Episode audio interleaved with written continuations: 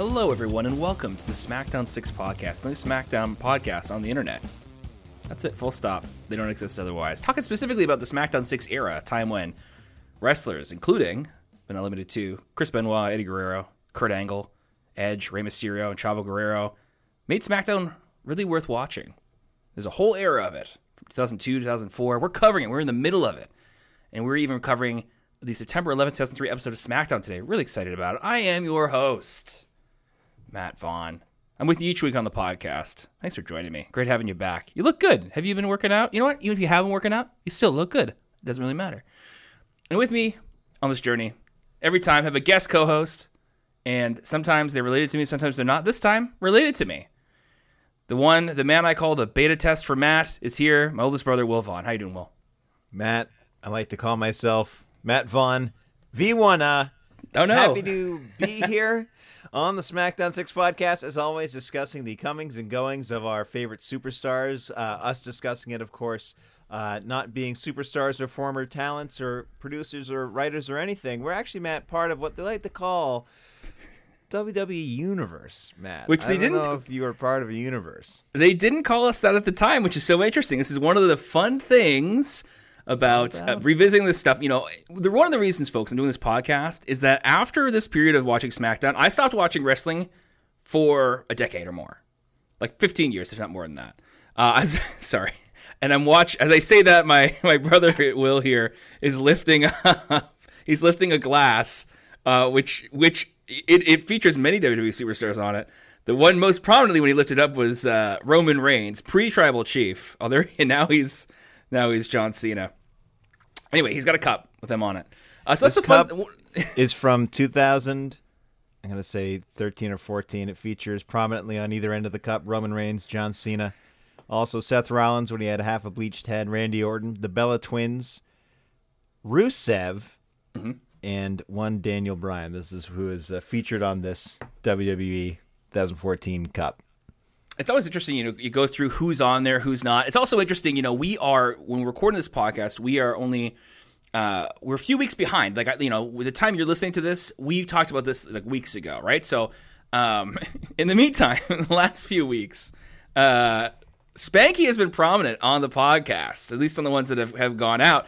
And since we recorded them, Spanky has since been lightly canceled, I would say, for spreading conspiracy theories that I mean, like ever- literally, Yeah. literally barred from wrestling on television in his All Elite Wrestling debut. Yes. Uh, I, I forget the exact timeline, but like basically, you know, thrown down the stairs by Harland, uh, cut from WWE a few weeks later, and then AEW. It's him and Bryan Danielson to open Dynamite, and then like, Moxley the wasn't it Moxley?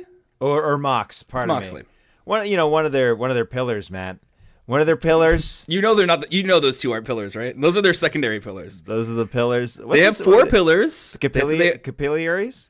They yes, four they are. pillars? Wow, They're like Cody- veins. uh, Hold on. well, You know. AEW discussion. We also know that Cody. I know. Um, anyway, it was Well, at this time. Cody showed up at the elimination chamber. Well, that's what I'm just saying, right? It's like. I don't think that happened, We but I can't say right now. up. We By the time this up. comes out, I could say, you know, I think I think Cody Rhodes' debut was crazy. and I don't know if that's true or not, but the time we're listening to it is the time when he has just left AEW. anyway, I don't know if this is interesting for anybody outside of the people who are currently uh, saying these words to you right now. But we're talking about SmackDown. We're talking about If the you're SmackDown. listening to this, you probably find it lightly interesting. uh, Hopefully. or you're related to us, so. and you have to listen to us anyway. So You do not have to Sorry, listen to not us. sorry. That's what you get. What We got a great show, guys. We're talking about a weird. microphones for Christmas. What's that? That's not. Blue Yeti microphones. We're talking about a weird episode of SmackDown, and I say that regularly enough. Every couple months, I'm always like, "Oh, this episode's weird." This is a weird Mm-hmm. episode. There's some very clear reasons. We're talking about September 11th, 2003 episode of SmackDown. Ring a bell. D- does, does the fact that September 11th is the date factor to the show? It does at least once, actually twice, and one time is so strange. it's so strange. It's near the end of the. We're going to talk about it later on the show. It'll be qu- towards the end of this podcast. It is one of the out of strangest things. freaking Nowhere. nowhere. It's Yeah. so weird. It's so weird. oh my goodness. I love it. Sometimes these things happen. Like I, I'm watching the show. I'm taking notes, and then something happens where I just kind of like sit back and I go, I'm, I'm like I give a look where I'm like, uh, oh, what is this? I mean, it involves Bradshaw, folks. This show. Well, actually, like two Bradshaw things in a row. Uh, the last week and this week could really kind of be considered like what? Yeah, yeah, our- it's our- true. our- yeah, last our week. men uh, are always pounding ass men, uh, and uh, you know, God bless them. True heroes, heroes made that day. I still I want someone to find an always pounding ass shirt at like uh, Value Village or uh, Salvation Army. What's what is the biggest I, Americans? I'm so sorry. What is your big secondhand Goodwill. store? Goodwill, right? How we find a Goodwill? You know who my Goodwill is? This guy right here on the podcast. tags. Yeah, yeah. There Thank he is. you. Uh, this was taped on September 9th, 2003. Uh, it was uh, it emanated from the Jefferson Civic Center in Birmingham, Alabama. Oh boy. Um, not named after Jefferson Davis, but Thomas Jefferson. This is it's named Oh. after the county named after Thomas Jefferson. So I was relieved by that. Thomas Jefferson, a president who never did anything wrong. Uh, just a completely uh, fantastic man. Giving Thomas a big Jefferson's look, coming guys. home. This is the, Ham- the Hamble podcast. It's happening. Uh, this episode of SmackDown got a 3.5 TV rating. It did not beat Raw that week, but it's up significantly over the last couple weeks, which is good. Um, now, I said on the show, I thought this was a weird episode of sh- the show. One of the reasons why is if you go to the WWE Network, and I'll wait, open it up, by the way, on your TV or on your phone. I want you to go Yeah. to the September 11, 2003 episode of SmackDown. I want Hang you to up note- your landline and, and get online. Tell grandma to sh- put the phone down. Put the phone down, and we'll figure it out. Go to that episode of SmackDown. You'll see it is an hour and three minutes long when it's usually an hour twenty-five, an hour twenty-four. So there's fully twenty minutes missing from the show, uh, and I know why that's the case. Will, do you know why there's twenty minutes missing from the show? No, and I didn't look it up, Matt, at your um, behest, right? I'm so Request. Behest So always thrilled. sounds like you did something against somebody's will, but it means literally the opposite, doesn't it? It is my behest. I always I condone. I condone is always when I struggle that. I don't condone that. It's not close to condemn. I struggle with that one. So, Will, do you want to guess why this episode of SmackDown is fully, you know, 22, 23 minutes, tw- 21, 22 minutes short? So that this would make this, uh, I guess, on television with ads, it would make it about like a ninety-minute episode, right? Instead of a two-hour episode. This is cleanly 90 minutes as far as I know. Pr- Pretty, pretty clean ninety minutes of uh, SmackDown television. So it's ninety minutes. They never bring up. They're never like, uh, you know, WWE's always so good at, or so good. I'll, I'll put air quotes on that at um, marketing whatever they have to do for like you know recently they've been on the sci-fi channel instead of the usa network during the um, beijing 2022 olympics and they're like oh it's on sci-fi. And uh, they have to do something to entice people to watch sci-fi. So they're like and the first hour is commercial free you know? Like i, I really feel like since dynamite's come along there's been all these gimmicks of like uh, you know uh you know commercial free and we'll do picture in picture and we'll do this like Yeah. is all of a sudden now there's like kind of a dueling networks uh thing which is actually you know kind of fun if not like and it, it just feels like kind of um you know uh old fashioned i guess. I don't want to say Yeah. old school but like it Well, feels like you know kind of was. Anyway so Yeah. I, I you figure the wwe would be like it is a special express version of smackdown. This smackdown is shorter than the other smackdowns. That means we got way more to do partner. So let's get going. We'll be rocking buster cole. I don't have much time. Here we go. You know you think they'd at least acknowledge it. They say nothing about it uh, at all I was shocked by that because I was I, this whole time I'm like I'm going to tell Will not to look into it, but surely at some point Michael Cole and Taz are going to promote something during the show, uh, and they never do, and I was shocked by it. I got to say also, it's funny that those things like the picture in picture and the uh, the the uh, commercial free hours. It's funny that's still happening when Dynamite is no longer running against NXT 2.0. Like it's not. No, It's just- they still just do it. They're still just competing, No direct competition at, at all, and Dynamite switched um, networks too. In the That's right. uh, little while. But no, uh, Matt, like I truly have no idea. If you want me to guess, I would guess that um, SmackDown on UPN, maybe they're airing some sort of special September 11th like memorial thing.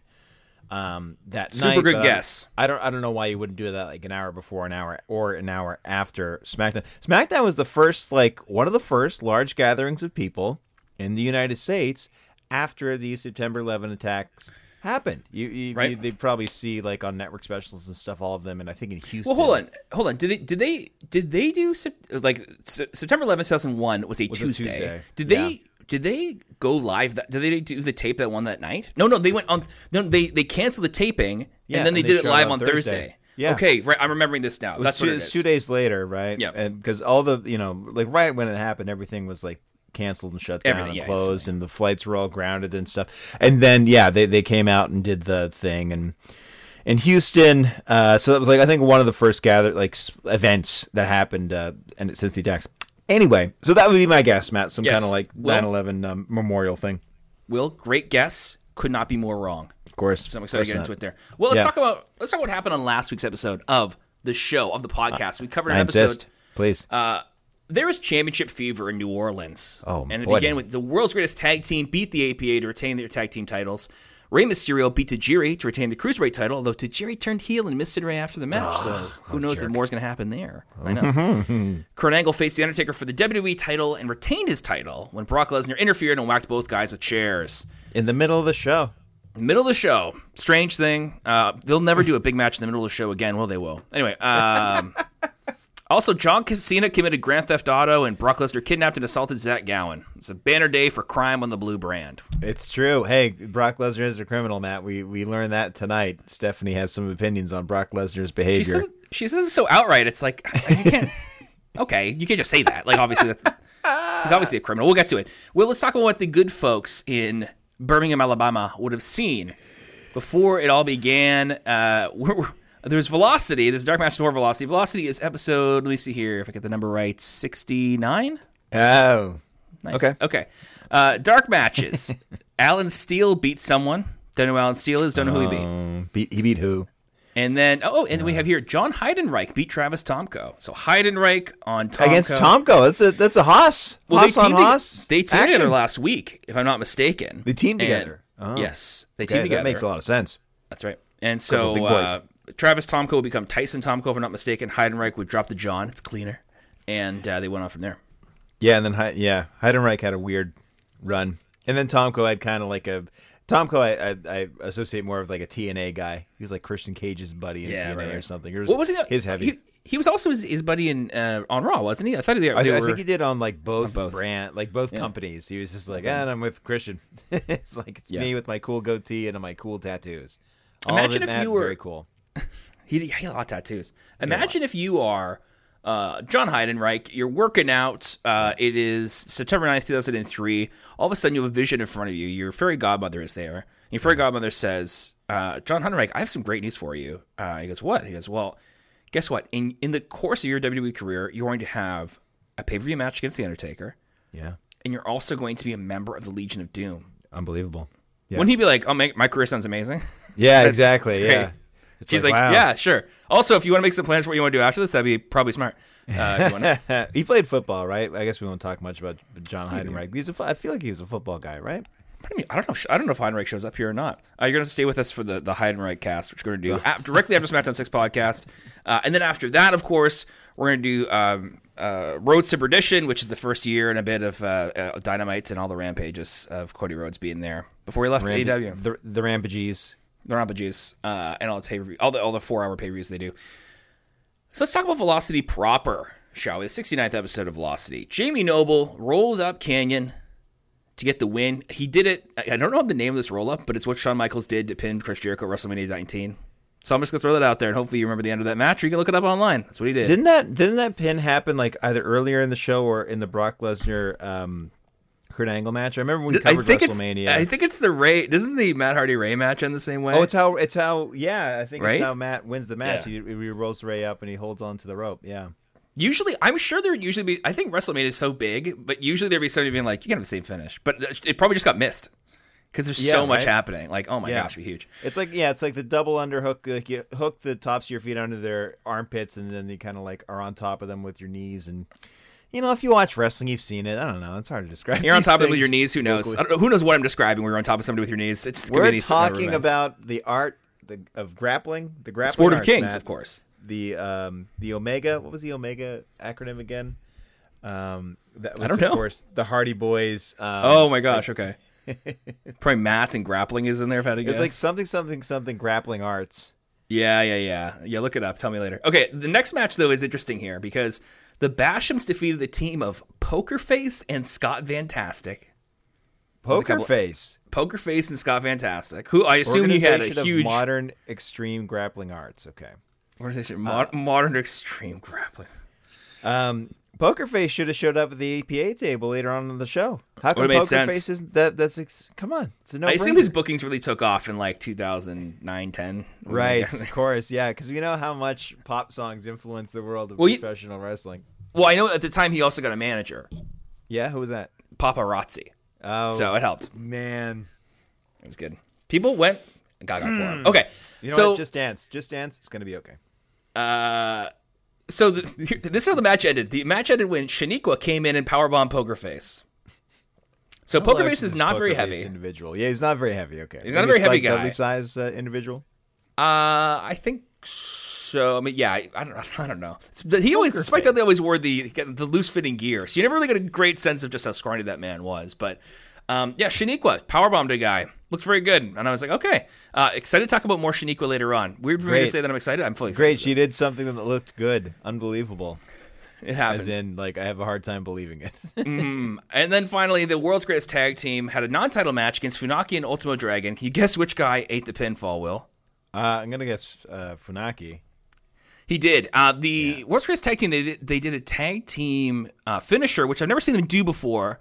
Uh, essentially, it was like Funaki crossbody Charlie Haas, but Charlie Haas held on to him, and he's holding he's holding him like the way you would you know get ready to slam him or something. And Shelton last Benjamin kicked him in the back of the head, and then just dropped him. like from I don't the, know. just- Not the most inspired thing they've done. I think he probably should have just like done the thing where he puts him in the inverted atomic drop and the super kick, and then does the jackknife cover. But he didn't do that, and then we still won the match anyway. Right. And uh, uh, I really remember Ultimo Dragon being more prominent on the show as opposed to debuting at Madison Square Garden than just being on Velocity for months. I guess I don't really remember him doing much. Yeah, he debuted at Madison Square Garden, and then in, months later he skipped on his uh, slipped on his uh, cape in Madison Square Garden. And that's about all we got out of Ultimo. Um, That's it. I, I- like we'll, we'll talk about the um, something I noticed in the SmackDown opening video in a second uh, when we get Oh. to it. But um, no, it's just like uh, observations about who's there and who's not. Right at this point, because this, Well- intro is from like the spring, so it still feels very spring SmackDown, and we're heading into fall, which is kind of like different already. Yeah, let's talk about it. Let's talk about this week's episode of SmackDown. Uh, we begin with a brief video with text over an American flag commemorating the heroes and victims of September 11th, 2001. And the show happened two years after the events of that day. I think the phrasing in the little video was kind of like it, it wasn't really talking about the victims; it was talking about the heroes, and that actually comes up again later. And I thought that was just strange. Yeah, I guess I know. there's a sense of like let's honor the living, but I was like, I think you should probably talk about the people who died. I don't know. That seems like a bit more, you know, it's a Yeah, more they, of a memorial they, they kind of used day. it. They used it more of a rah rah Yeah. uh, instead of like a yeah, this is horrible. I guess I guess it's still wartime there, right? War in Iraq and war in Afghanistan are still happening here. So yeah, yeah, and then we get into the "I Want It All" rap intro. Will you notice some things, things about it? I Well, noticed Stephanie's in it. Stephanie's and in she it. Doesn't, she has she does not have the same uh, footage because the footage is all very like they, they took it backstage intentionally, and it's very like it's not like clips from the show. Yeah, And so Stephanie's just inserted in there amongst it. But what, we- what did you notice in there, Will? Well, uh, Nathan Jones is still in it. Still there. uh, for a flash. Edge is still and there. Sean O'Haire is still uh, decently prominent in it too. As Well, Sean O'Haire's on the show. Will I mean, yes, sure. I mean, he's he's on like this show. The, the, there's people on on the show week after week that could be in the in the thing uh, ahead of I would say Sean O'Haire. Uh, but he really was somebody they were pushing then, and not at all. He was in the in the Yeah. in the spring, right? So I, it's just um, I wonder when we're going to see our next edit. Probably around the No Mercy period of time, right? Their their Hmm. next uh, exclusive pay per view um, is my guess.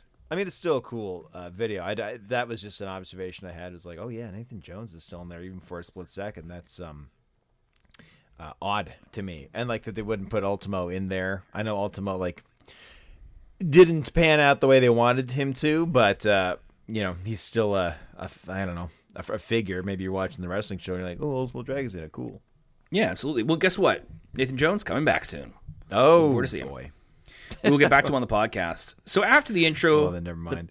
The pyro explodes over the fist, and we are live to tape in Birmingham, Alabama. Michael Cole welcomes us to the Deep South. Deep says South. Uh, it makes me a bit anxious when I hear that. I hear banjos. I think of history. It makes me anxious hearing about the Deep South. The way that he's like, ah, we're here, and I'm like, How close is Birmingham to Deliverance, Alabama? I don't, really- I don't know my uh, geography that well. So we go to footage from the parking lot in the arena. Referee Brian Hebner is uh, is literally directing traffic here, a, a common phrase in wrestling, but he is directing cars into a circle to prepare for tonight's Latino Heat parking lot brawl between the U.S. champion Eddie Guerrero and John Cena. So it's happening inside. It's on a big a I- concrete pad, and it's the parking know, lot. Mandela effect, of course. Matt, do you remember being inside? I remember being outside. You remember being outside? That's funny. Uh, well, you know, because there's John Cena has done these promos where he is outside. I kind of bet that's part of it. Is that you're like, I've seen John Cena do stuff outside, whether it's Yes. lighting that pentagram outside or peeing on a grave, which I did not Sure, remember, yeah, but it's something he does in the show. things. Yeah, all those great things he's done. Yeah, so he does it. They do it inside in a circle of cars, and we'll describe it a bit more later on. Um, first, you know, Will, we got a match right off the hop here. Oh, buddy.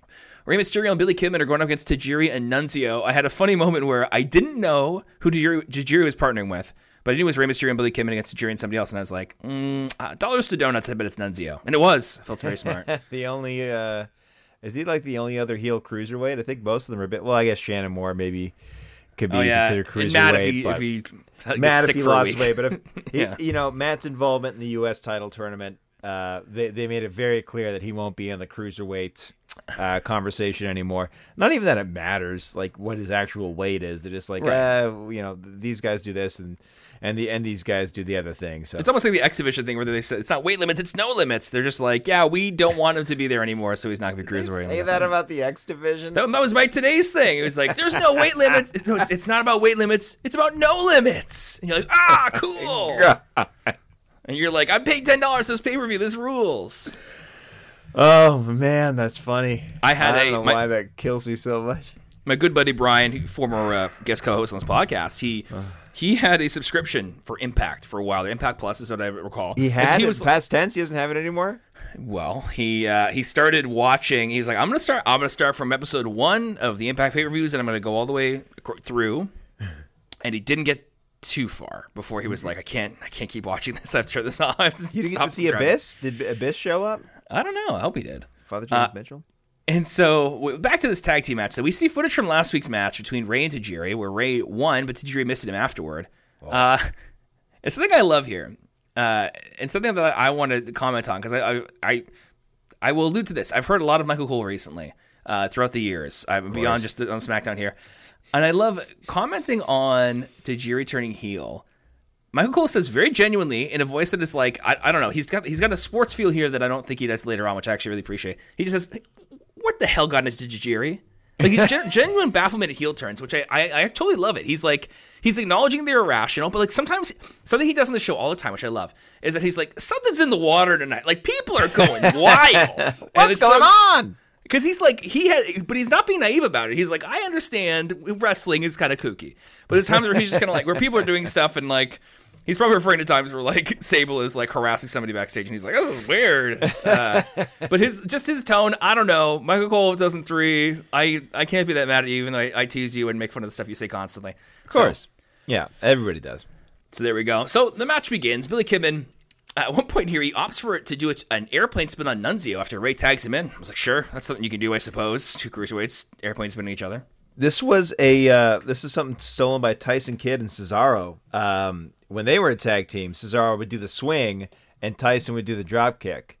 Uh, Yeah, that rules. Yeah, and uh, JBL on commentary would always say, "It's not the swinging that gets you; it's the sudden stop at the end, Maggle." Oh, Bradshaw, what a what a gem you are. I hope to talk about you later. Our guy. Now, Will, I don't know if you caught this. The crowd is chanting something anti Tajiri when Tajiri comes in. I couldn't pick out what it was. I couldn't either, and I was like, "Do I really want to fish around uh, and find out what that is?" Uh, they were chanting something, and the commentators like, "Oh, the crowd's uh, mad at Tajiri for being evil now," and I didn't know what they said. Yeah, Uh, you and I feel very similarly about. We like. I don't know how far I want to go into finding out what somebody in Birmingham, Alabama, chanted at a Japanese heel wrestler in 2003. Frightened by uh, that prospect. Yeah. So they don't like Tajiri here. Hopefully, just for the uh, kayfabe reasons. And so Tajiri goes for a tornado DDT on Billy Kidman. There's a very smooth counter, and Kidman ends hit ends up hitting his version of the lowdown, the BK bomb, which is very nice. Oh, yeah. It was So great. good. Yeah, looks really good. And then Rey comes in, he hits a springboard senton, then hits a springboard cross body. They both look really good, and you're like, right, Oh, yeah. seriously pretty great. He just flies Dude. through the air. He makes it look easy. He flies. Yeah. He just flo and he like the hang time he gets is just Oh, defies uh, uh, logic. There's this strange moment. I found this. I found this strange, and I wasn't Yeah. sure what was supposed to happen here. Tajiri gets hit with a six one nine in the back while he's standing, which is they never do. Yeah. Uh, and then he gets drop kicked into the actual six one nine position, and then Rey goes for a six one nine again after successfully hitting him in the back, and Tajiri dodges it. and he kicks Rey in the head, flipping him over like all the way, and he pins him, which was great. So that was the finish. Is that Tajiri's supposed to get the win? But I'm not sure what that first six one nine was about. Yeah, uh, Cole says that Tajiri was playing possum when he was in six one nine uh, position. Uh, but uh, you know, like the six one nine. So I remember Ray doing like the six one nine was like his way of like psyching people outside the ring that he was gonna come and dive for them. He'd go like, Yes. go look like he dive, and then he'd turn around on the ropes and be like, ah, ha, ha, I got you. Well, that's literally that's it. You can do that in the WCW video games. You can do it in No Mercy, where you literally, if you you go, you do a six one nine, and then you dive out. Uh, but back to, before six one nine was even like like you said, an offensive move. Yeah. And then uh, I I do like when when he get when did he get like didn't he like oh against Big Show he like six one nine him in the knee and in like the gut or something like he just get like hit it a bunch of times like It was great. you know these uh, hail mary 619s uh, done by Rey Mysterio uh, were cool. I, I like when he hits it uh, in a kind of a, a not um, set up uh, position. Yeah, I like it. He, he would do it around the ring post a couple times too, which is really fun. Yeah, yeah, very smart. exactly. Yeah, that's I, hope that- I don't know if he still does that. Anyway, so Tajiri gets the pin on Rey the week after losing to him, and so the Nunzio and Tajiri are champion are champions. They're winners. Fine. Cruiserweight Tag Team Champions on SmackDown. Oh, if only. Uh, and then Tajiri smacks Rey with the cruiserweight title after the match. He's like Yeah, just to really it emphasize does. it. Bonks So- him on the dome. Uh, Tajiri is doing the uh, I don't know if anybody else does this very WWE thing of like, okay, look, you beat me fair and square, but I'm going to hurt you so much and beat you up so much, you have to give me a rematch, even though I don't deserve one. I'm just going to be a dick to you until you say put it up. Makes no sense. Can- You can get away with it. Yeah. From there, we pan up from Sable's legs to see Oh, her seated on a couch next to Vince McMahon, who is on a flip phone. He's what, calling 1 800 flowers.com or something. That's right. Uh, behind them, Big Show, wearing a suit, is Yeah, looking nice- at a hey, nice- magazine. is nice suit, on. He's looking at a magazine centerfold behind them, and he does. Vince does literally say "nice suit, pal," which is not the most. Vince says some things here which which I was caught off guard by. So Vince is saying "nice su- suit, pal," and then he so he's on the phone. Vince is on the phone. Uh, and he's trying to figure out should what what flowers he should send to Zach Gowen. He ends up sending three dozen pansies to him. Pansies. Yeah. Is that a joke about like Zach being wimpy? Is that is that it, or is that get- actually something he maybe. sent somebody? Yeah. It must be. Then Stephanie McMahon is there. His his his his daughter, almost said wife, um, Freudian, and she gives him grief because essentially. So here's what happens. So last week on the show, Yeah. we'll talk about it. But Brock Lesnar kidnaps Zach Gowen, beat him up, and then pushed him down the stairs. And so Stephanie is adding to this a little bit, or at least explaining it to me, where she's accusing Vince of luring Zach Gowen to the arena, saying, "Hey, you have to come here, or you get fired." So he comes to the arena despite being injured, and so Brock Lesnar could attack him. Vince says a phrase which I was surprised by. Vince says Brock went into business, Is it for, himself, himself? Yes. which is a very inside wrestling phrase. yeah. I, I, I don't hear it for anything else. It's so weird to hear it. It's so weird to hear it on WWE television, and it's very weird to hear it from Vince. Who, like, I mean, it's one of those things where like you know that phrase, but you know it from like people who are like telling you that Vince must have said it at some point, or that's something that's said. Anyway, totally It's like strange. an industry, or it's like an industry term, right? It's like It is- oh, yeah, it go but to hear- yourself. don't work yourself into a shoot, brother. I mean, we're we're a step away from that, honestly. On right? Yeah. Uh, so, Hey, hey, slow down there, pal. Don't work yourself into a shoot. Come on. Damn. It's one thing to hear for, for one thing to hear Vince on air say things like "Ah, it's great crap, pal" or something like that. You know, says. uh, it's another thing to hear him say like, "Yeah, he was shooting on me, that mark or something like that." It was Take one, it one easy, other pal. thing. Yeah. Uh, so Stephanie doesn't believe that Brock did this by himself and says Brock deserves to be in jail. His conduct is downright criminal. Literally true. He, he kidnapped Zach Gowen. He's, Zach Gowen had tape over his mouth. Uh, it's true. Well, and the weird thing about, I mean, you talked about it last week probably, but Zach being like lured to the arena, like it's never, I don't know if they say on air, like, Zach Gowen can't be here tonight, but I made him come and or else he'd be fired and, you know, whatever. I think she's adding it here. That's what, I think that's our, our only I way think into understanding it. Okay, yeah. Or I didn't know if they said it on commentary. Okay, because like, yeah, he's just like at the end of the show, he's just like in the, um, you know, one of the suites, uh, and then gets yeah shoved down the stairs after Brock talks to him for ten minutes. He has a little Fully- Reservoir Dogs moment, man. It's great. It's a very long time. Uh, Stephanie to, it gets to experience something that happens to people only in sitcoms and on Saturday Night Live, where they're talking about somebody and this person is right behind them.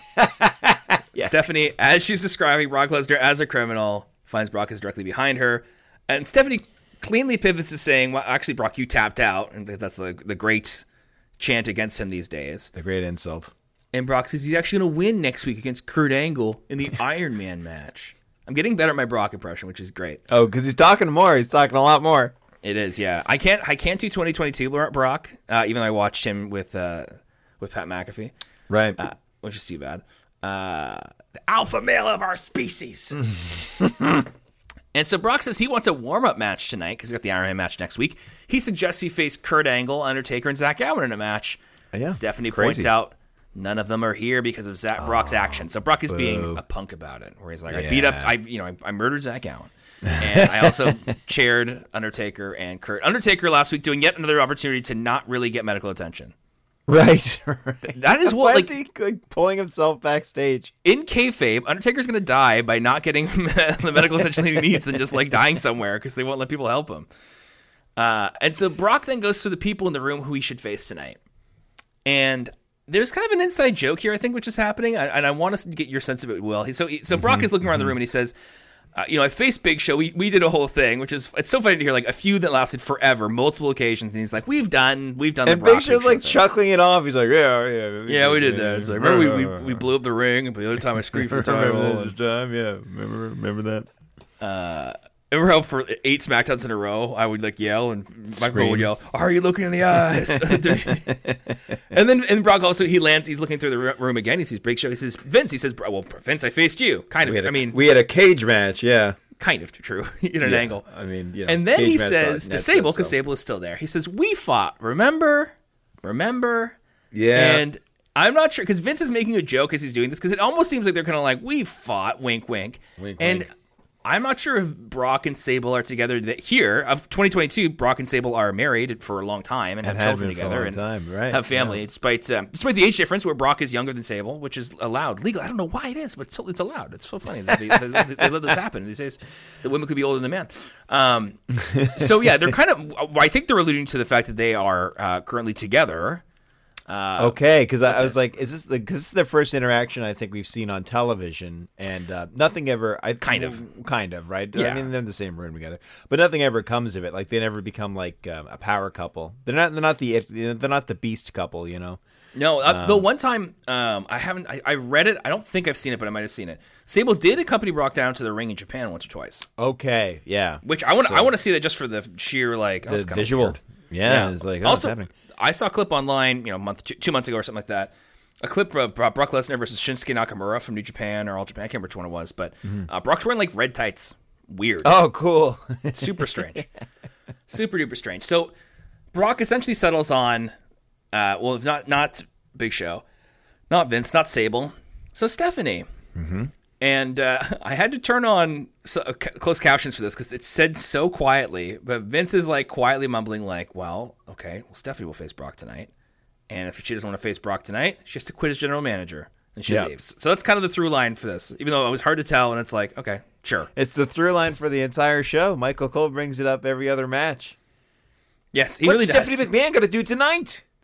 Oh man. Uh, next up, we have the Lugz Boot of the Week. Oh yeah, with featuring the Flex driving shoe. Mm-hmm. You Yes, ever this- in your car, Matt, driving around town, you're like, oh my foot, oh this Ah, is I need it. gas brake. This ah, so much, so much pressure on my feet. I've only had a high performance Lugz Funkmaster Flex driving shoe. I want Lugz so bad now, man. I would look so bad in them. I know I would, but like, I just want, just want to. I want the full sponsorship experience of SmackDown 2003. I'm pretty sure John Cena is wearing Lugz uh, later on uh, this evening. Lugz boot of the week, Matt. I think you'll be very pleased how this boot of the week plays out. Oh my gosh, super pleased! It's uh, it's from the, after the Bourbon Street Bikini contest last week when Shaniqua booted Tori in the face. Yes! an, actu- an actual boot for the boot of the week. I was thrilled. An actual boot of the week. Can I ask you a question too? Mm-hmm. That was so strange how they did it last week because they Yes. clearly shot the Bourbon Street Brawl like on SmackDown in front of a full crowd. Like it wasn't before the doors open. What? Like, did they just shoot that segment and be like, "This is a mess. We have to fix it in editing, so we'll make a little video thing out of it with Shaniqua beating people up." I, that's- that, that's my only guess. It's a reasonable guess, but the other thing too, though, is that it's not like that show has a bunch of stuff like filling it out. So it might have gone long, or they might like because that's the thing would be like if if otherwise the show would be short, right? Yeah. I think if that makes sense. Uh, but it's totally Yeah. weird because they even last week they introduced the bikini contest as something that has already happened. They allude to it, and it's completely it's so different what they do, and it's one of those little production things. It's such a quirk. Uh, and something that makes weird. doing this podcast fun because it's just like totally strange, and you're like, "That's what I, I want to shoot an interview of that. I want to go back and like I just want to show that clip to like Michael Cole and be like, "Do you remember that? What the hell happened? Was that on purpose? Also, was that like- supposed to happen?" Do we need another bikini contest featuring the same four people? That's Hey, in came back. You know, contest. Let- Let's Dawn talk about Marie Dawn came back. actually. Yeah, this please, is this, this great. You know, I actually have a lot to say about this segment, in this next match here. So here's the story situation. this next Nydia and match, Tori are- are It's a lot of match. Yeah, Nydia and Tori are friends after sleeping together and with Yeah. Billy Gunn and Jamie Noble. this is how they've allied themselves. They banged themselves into some friendship. It happens- Bang so many people. shoot. Yeah. It's happened that way. How do you guys know each other? Well, Well, things yeah. got crazy one night. Yep. And so they reluctantly go talk to Dawn Marie. So they're backstage, like, we should go talk to her. And uh, essentially, the, the, the story is that Shaniqua beat them all up last week. And so they're kind of all in it together against Shaniqua. And so they go and fight Dawn. Dawn is uh, getting ready, and Dawn's going to face her tonight. She seems mad. And she's like, I'm going to take her out. Yeah. And uh, Nydia and Tori are, are like, well, that's going to be tough for her. Gosh, I feel bad for her. And Will, now this is something I, I was super excited about this segment. Can I tell you why I was excited for this? I would love to know why. I mean, the obvious thing, of course, is that Tori is talking to Dawn Marie in a non-confrontational way after having the feud of the year, uh, because Tori and Dawn, uh, because sorry, Dawn married and then uh, widowed, Dawn Marie Wilson. became the widow because she she married Tori's dad and then he died Al uh, by Wilson. her hand. Uh, Will this episode of SmackDown passes the Bechdel The Bechdel test test. because. As Oh the famous Bechdel test is used in, in, in TV and movies, two women Yes. have a conversation on camera, and it's not about a man. The It's about Wallace Shaniqua. Bechdel test. Yes. Two named women have a conversation about something other than a man. Yes, as as uh, kind of brought up by Alison Bechdel. Inspired the Bechdel cast, the podcast that my Right. girlfriend enjoys listening to, and uh, and I've listened to uh, numerous times. We actually have an Alison Bechdel uh, comic book here. So what Oh, I'm saying. Matt, is um, I'm uh, the biggest feminist in the world, Absolutely, no, no question, no question. and I, Uh, I prove it by watching SmackDown in 2003. yeah, exactly. You're like, how come they didn't show the live version of the Bourbon Street Bikini Contest? So I I could wanted cheer and clap that. too. Yeah. How come? Uh, so yeah, I mean, only weeks after Sa- there, there was an episode of SmackDown where no woman spoke. Sable was on camera but did not say a word. Uh, we have one where they passed the Bechdel test, so very exciting. So next match, the one we just talked about, Shaniqua versus Dawn Marie. Uh, I noticed Shaniqua comes out. She has the Basham Titantron video, but a different song entirely. Yeah, it's softer, man. It is it, it is objectively you're listening to. it, You're like someone listened to that song and said that's more feminine. We need a Shaniquaized version of the Bash them Bash them themes. By the way, speaking of new theme songs. oh, does she have? Does Dawn Marie have one too? Oh yeah. Okay. Dawn Marie used to come to like the like out to like the waka waka. I don't know if that helps. What, uh, what about now though? What does she do now? Like, hit me with the I same forget. thing. I actually completely forget what the new one is. It's different though. I know you want me. Yeah. Oh, No, not that one. Can I just say how good Sunny was, by the way? And I- I'm not even saying that in like in a gross, sexually objectifying way. Like she came out for Bodydonnas matches, like on the microphone, and she was amazing. She, was, so good. She was definitely good. She's also, if you go back and watch those, she's way more suggestive than you remember as a kid. Oh? I'm sure she was. The whole time you're kind of like, oh, the dads must love this. like, see, you know, Uh, seeing her and Sable like with Todd Pettengill presenting like this this stupid winning key for the thing at SummerSlam '96. I'm like, Yeah. oh man, Sable's is kind of like there. 97, like- right? I uh no, that was not. Oh, 97. Yeah, Heart and Soul. Yeah. Yeah, you're right. Cause it kind of looked like a coffin that they held the money in. Um, and Sable's like just kind of like there, like eh, like arm candy. But Sunny's like Sunny's a character, man. Anyways. Oh yeah, she was she was a chatter. I'm gonna say when Shaniqua comes out, Shaniqua she goes over the second rope when she gets in the ring. Most women go under the second rope. Mm, yeah. Good example, good uh, opportunity for you to show off how much of a Amazon Shaniqua is. She's very big. That's she also right. powerbombed a guy earlier in the night, so that helps. Yeah, everyone saw her destroy Poker Face, and now the, the people in their seats Birmingham, Alabama, cower to think, shudder to think what she can do to you, poor Dawn Marie, who just came back.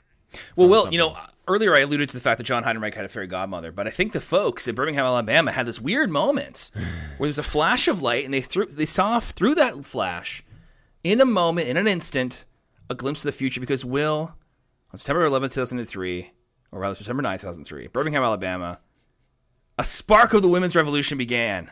Because this is this is like kind of okay match, honestly. Like this little this whole angle, if you upped the time and the quality of this, I honestly think it's like not that far off from like an acceptable women's wrestling match today. Uh, you said it changed some stuff, but I don't think it's that much. Like considering what it's like at the time, I think it's not as bad. Well, yeah, I mean, like the message last week was like all the women have like a sexy bikini contest, and then this woman who comes in is like, "I'm actually an athlete. I'm actually a competitor. I'm whipping all their asses." Now, do they say that or allude to any of this? No. Michael Cole's just like, "What is this Amazon doing? He's destroying." You know. Yeah, he's like, destroying a perfectly acceptable Bourbon Street bikini contest. That's right. Yeah. So Dawn Marie rushes Shaniqua. She gets dropped pretty quickly. Yeah. And then she se- she's sent to the steel steps outside. Pretty rough looking bump. yeah. and- Shaniqua's still super green. Oh yeah, for sure. Uh, she grabs a chair. She grabs a chair and she gets into the ring and she argues with the referee. and then Nydia and Tori they rush the ring and the referee calls for the bell. Um, Before they do anything. they didn't do anything. And if you look on Cage Match, which is the uh, site I use, it's declared a no contest.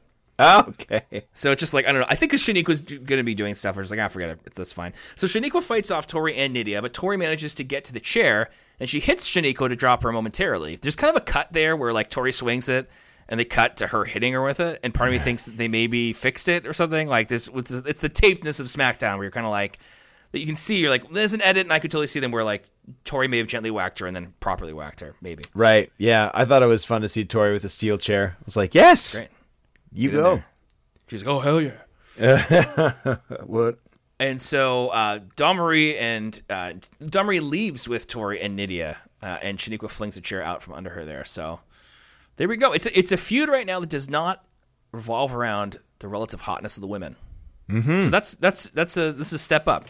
Yeah, because Dawn Dawn's whole reason for fighting Shaniqua was like, "What? I'm just gonna let her run over all over us every single week. I got you know, I got to stand up for us." And uh, yeah, great, great, Dawn Marie. That's awesome. Babyface Dawn Marie. I was just about to say with a straight face, it's a banner day for women in SmackDown, and then I remembered the main events, the quote unquote main events of the show. We'll get there. Uh, Not not the finest moment for for women a bit later on. Um, speaking of which, we go backstage. Stephanie's alone and thinking when Sable comes in to whoever she is, and she kind of comes into what I would say kind of like quote unquote sympathize with her because Yeah. uh, Sable says, you know, Steph, you've got a hard decision to make. Uh, she says she kind of advises against going up Brock Lesnar because he'll mangle her. And Sable alludes that she'll be put in the place of the SmackDown general manager if Stephanie quits. So Yeah. Yeah. not only does Stephanie not want to lose her job, she doesn't want to just hand it over to Sable, her, her not hated nemesis. Sable, anybody but come on, anybody but Sable. I mean, it'd be great because I mean, every other match would just be a uh, no count out cat fight. Chris Benoit and Rhino in a no count out cat fight. With Sable doing the uh, ring announcing. Chris Ben, mm, more like Chris Bomber. Huh. He's got more le- less teeth than brains. Yeah, she would. That's how that would go. Next up, Chris Benoit versus Rhino. Oh yeah. Oh, but first, Will Oh yeah. have some sponsors. Yep. Uh, we've got Maxim Hair Color for guys. More on that later. yeah. We've got Taco Bell. Think outside the bun, and Once Upon a Time in Mexico, where you can win a prize package online. No, Will, An I gotta tell you, System. I I took a road trip this week. I went to my nearest mall. Mexico. No, I went to my nearest mall. And I Oh. was inspired by covering SmackDown so many times Yeah. that I went to and I got Taco Bell for the first time in probably a decade, and I felt Okay. great. So you got Taco Bell at the mall. Yes, I got a Crunchwrap Uh, Supreme. It was yeah, more was expensive than I would have liked, but it was good. But it, it was good. What I wanted. Crunchwrap Supreme. Uh, uh, what else? Had, there were some churros. I think uh, of Mm-hmm. uh, my buddy had churros. I got to have some of that. Yeah. Um, yeah, I think he did the the the whatever the taco is called, where it's hard shell and top soft shell. Chalupa? Is that it? No. Maybe yeah. I think it's Gordita? It was not a gordita. It was not a gordita crunch. Sorry, as, as I Gordita recall, crunch? I, I- spiced up my night, and I, I thought outside the bun. And I Did was you spice up the night? Did you spice up the next morning too? I got to tell you, probably. It was okay. I was fine. Okay. The, the Taco Bell's Battle Danger is overrated. I would, I would Their, their reputation precedes them. Yeah. Uh, I was surprised to see Chris Benoit versus Rhino because I kind of figured this match would be on a future SmackDown pay per view. Just seems like the kind of feud you would have on a single brand pay per view, but they're going for it now. they do have what like their next pay per view is uh, it's got to stand on its own one foot. Yeah, it is a while away. Is that a Zach Gowen reference? No, uh, not intentionally anyway. Okay, I'm saying like one because it's a one brand pay per view. So usually it's two brand, Got two it. feet, one brand, one foot. One foot SmackDown, one foot uh, Raw. Made So- sense to me at a time. One foot SmackDown, one foot Raw. Yeah, is that what you mean? No, it, it is. It's just funny to hear it presented like that. The two pillars of WWE. Two pillars of WWE: SmackDown and Raw. And then NXT showed up, and don't ask what that was. Uh, Oh, anyway, Uh, Benoit and Rhino. Benoit gets a crossface really early on, but Rhino gets to the ropes. And then Benoit gets thrown into the second rope. He kind of does like the awkward thing where like I think you're meant to be thrown outside the ring, but he kind of like bounces into the second rope and then heads out. Yeah. Uh, and uh, A Train comes down Yeah. without the referee knowing, and he drives Benoit to the post. And then he throws him back in the ring, and Benoit kicks out at two. This is all A Train does all night, right? He Just runs out and does this and then goes home. He Yeah, I guess so. Velocity, right? Poor guy. No, he's just all oiled up, and he, he's not even that successful, really. All, all oiled up, nowhere to go. Nowhere to go at all. Uh, and so we take a rush commercial break. Uh, Yeah. I don't, I don't really know how that happens, but it's very amusing because you're watching it, and like literally, they're like, uh, Michael was like, and it's happening, and then just fades away and comes back. And they come back from the break and he's like, uh, "We apologize for that abrupt commercial break." Yeah, it's like it's okay, guys. Do it. Take it. Take what you need to. It's fine. I'm fine with it. Uh, when we do come back for commercial, Rhino is pretty much dominating, and uh, Rhino puts Benoit upside down in the Tree of Woe that's in the corner, and he drives his shoulder into him. But I was like, just back up and gore him. Yeah, I know. He, he can't do anything. You have him in a prone position, Yeah, unless he does uh, like a sit up or something. Taz alludes that he probably rammed him in the um, you know lower region, but of course, since he's upside down, it's the upper region. Right. By that, he means he hit him in the crotch. Pretty funny. if like somebody- You, like all you have to do to make sure make it not a low blow is to like do a cartwheel to the guy, and then you're like, well, it's not a low blow. He's up in the air, it's like punching where his face usually is. Just hit him get him the up crotch. for a power bomb or like a Styles clash, right? And then just reach in front and just like, like, Just speed bag his poor crotch. speed bag. Oh no! Wasn't there some? Was there someone who would like stand? I think Bubba would stand on it, right? Or Bubba and Devon. That was a move of theirs. Like tri- uh, guys in the Oh. Tree of Woe.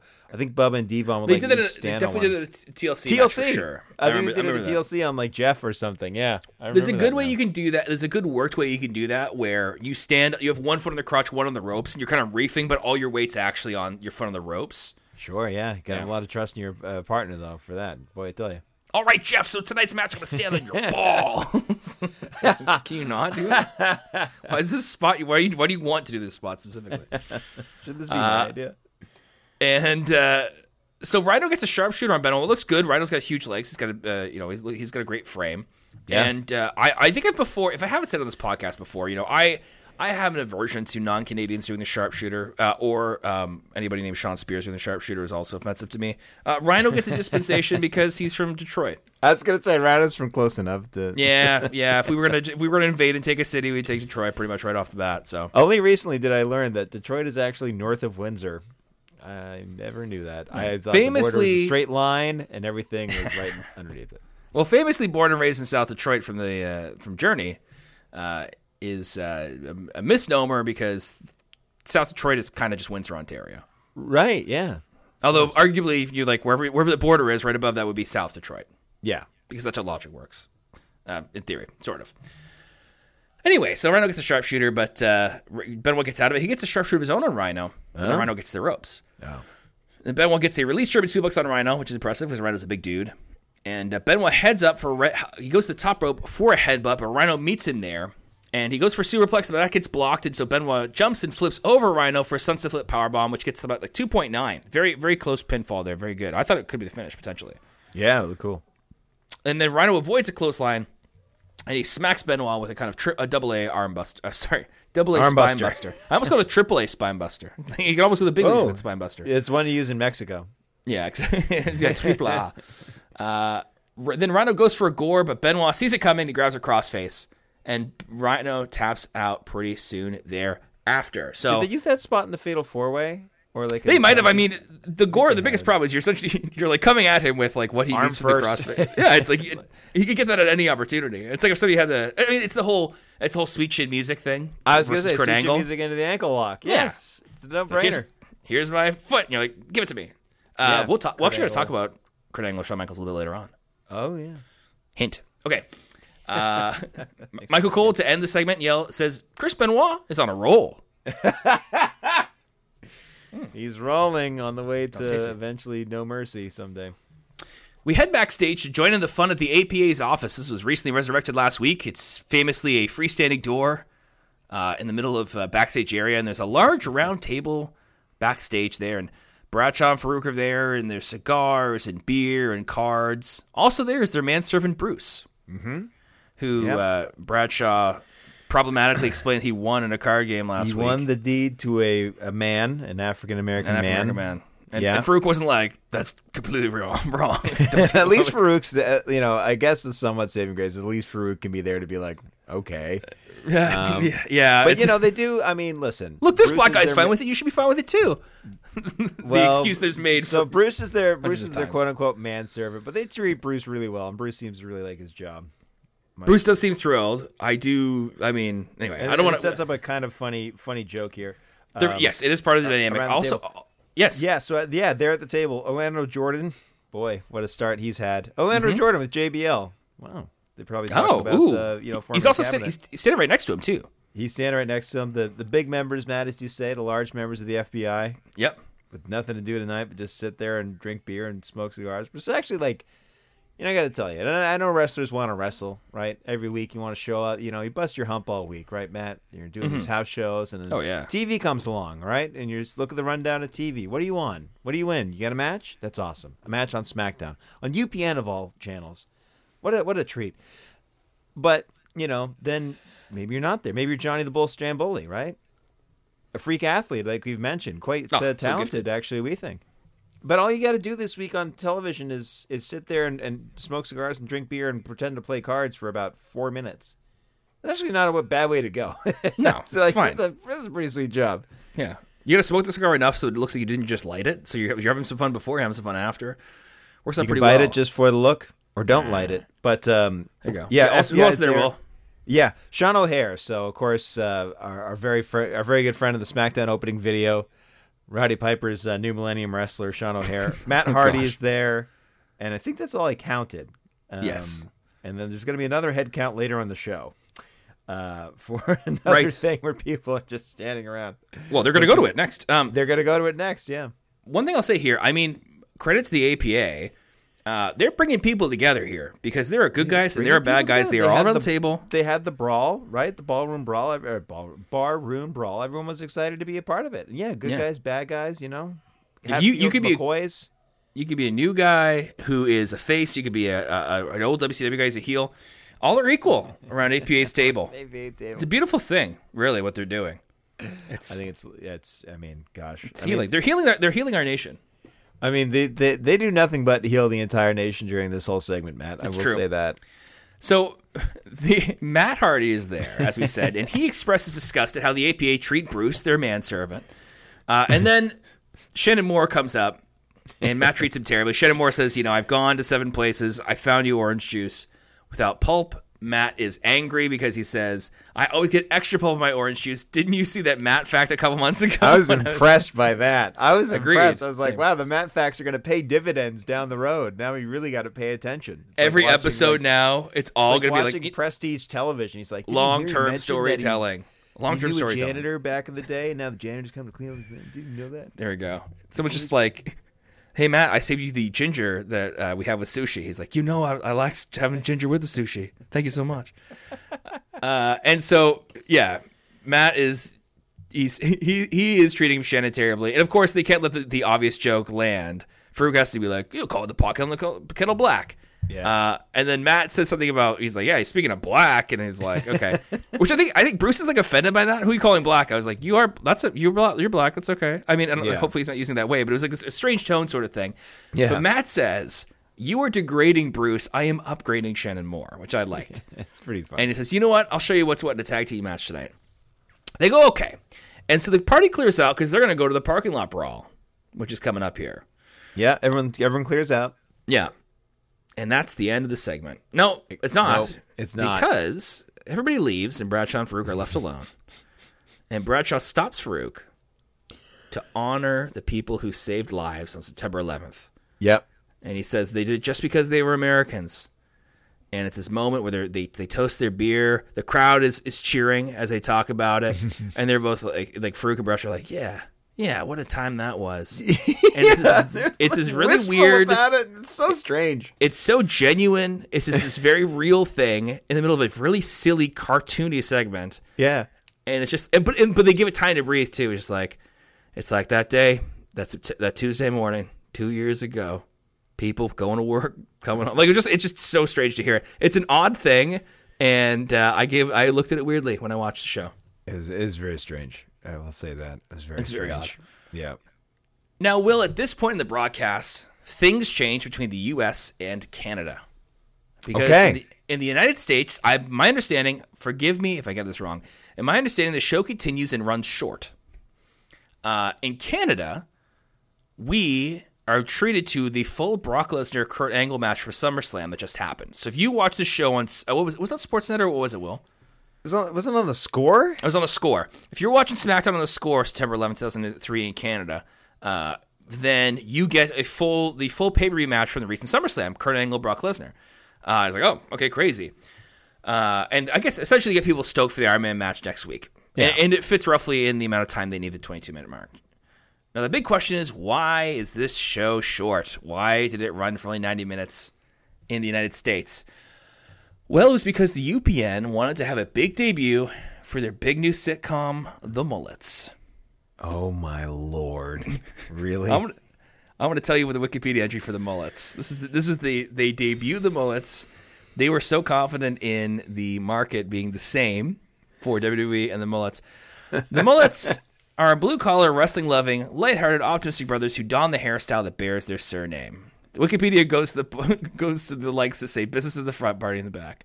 the brothers work as roofers. They sport identical mullet haircuts and have different personalities. Dwayne Mullet, who's played by a guy named Michael Weaver, has a loud, in-your-face demeanor, while Denny Mullet is a quieter, more thoughtful, easygoing guy played by David Hornsby. Will, do you know David Hornsby um. from It's Always Sunny and from uh, Mythic Quest? Uh. I. I mean, I must. I'm trying to find it. Is there two T's in mullets? Uh, is Uh, that- no, just the one T. 'cause I can't find it on IMDb for some reason. The brothers live life to the fullest while dreaming of bigger and better futures, though their fantasies are out of step with their reality. and so you I do wonder- remember the show, by the way. You might, Okay, good, good. Oh, here we go. The mullets. Yeah. Yeah. Why did they cut SmackDown short for this? Uh, let me tell you the plot for the first episode. The one line is the brothers try to win wrestling tickets in a radio contest for their mother's birthday. So the first episode of the Mullets is about wrestling. Oh yes. Okay. Okay. David Hornsby played cricket on it. It's Always Yeah. Sunny. Yeah. Okay.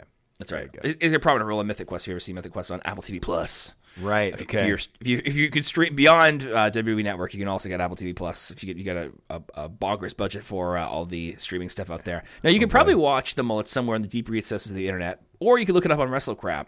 I want to recommend that. There's a lengthy entry there. RD uh, Reynolds writes about the mullets. Yeah, I believe there was a uh, there's a bit of WWE footage in there, but it's raw. Like they shot it at Raw a few months ago during I think I do remember something thing. like that too. Okay. Yeah. Yeah. Yeah. So I was sure during the length of the show that you would hear Cole and Taz being like, "Stay on for the mullets." It's very exciting. They don't They- mention the they don't mullets do at all. So the show lasted. Uh, they, they they they filmed eleven episodes. They showed eight, and then they canceled it. They didn't even show the last three episodes that they First shot. episode is called SmackDown, Makes and sense. uh, it aired September 11th, 2003. Yeah. Yeah. You, you weren't uh, no no word of a lie. of course not. The so next that will, episode aired uh, five days later on the 16th, and then it was weekly after that. and then they took a break in October and then came back for a couple episodes and said, "You know what? Forget it."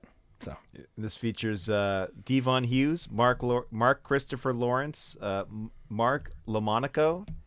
Uh, by the way, Devon Devon Hughes and Mark LoMonaco, uh, better known as Devon and Bubba Ray Dudley. Okay, there you go. There's at least one other character in the mullet who also has a mullet. I, th- I think there, there's there's a few guys, a few mullet guys in there. So there you go. That's the mullets. That's why.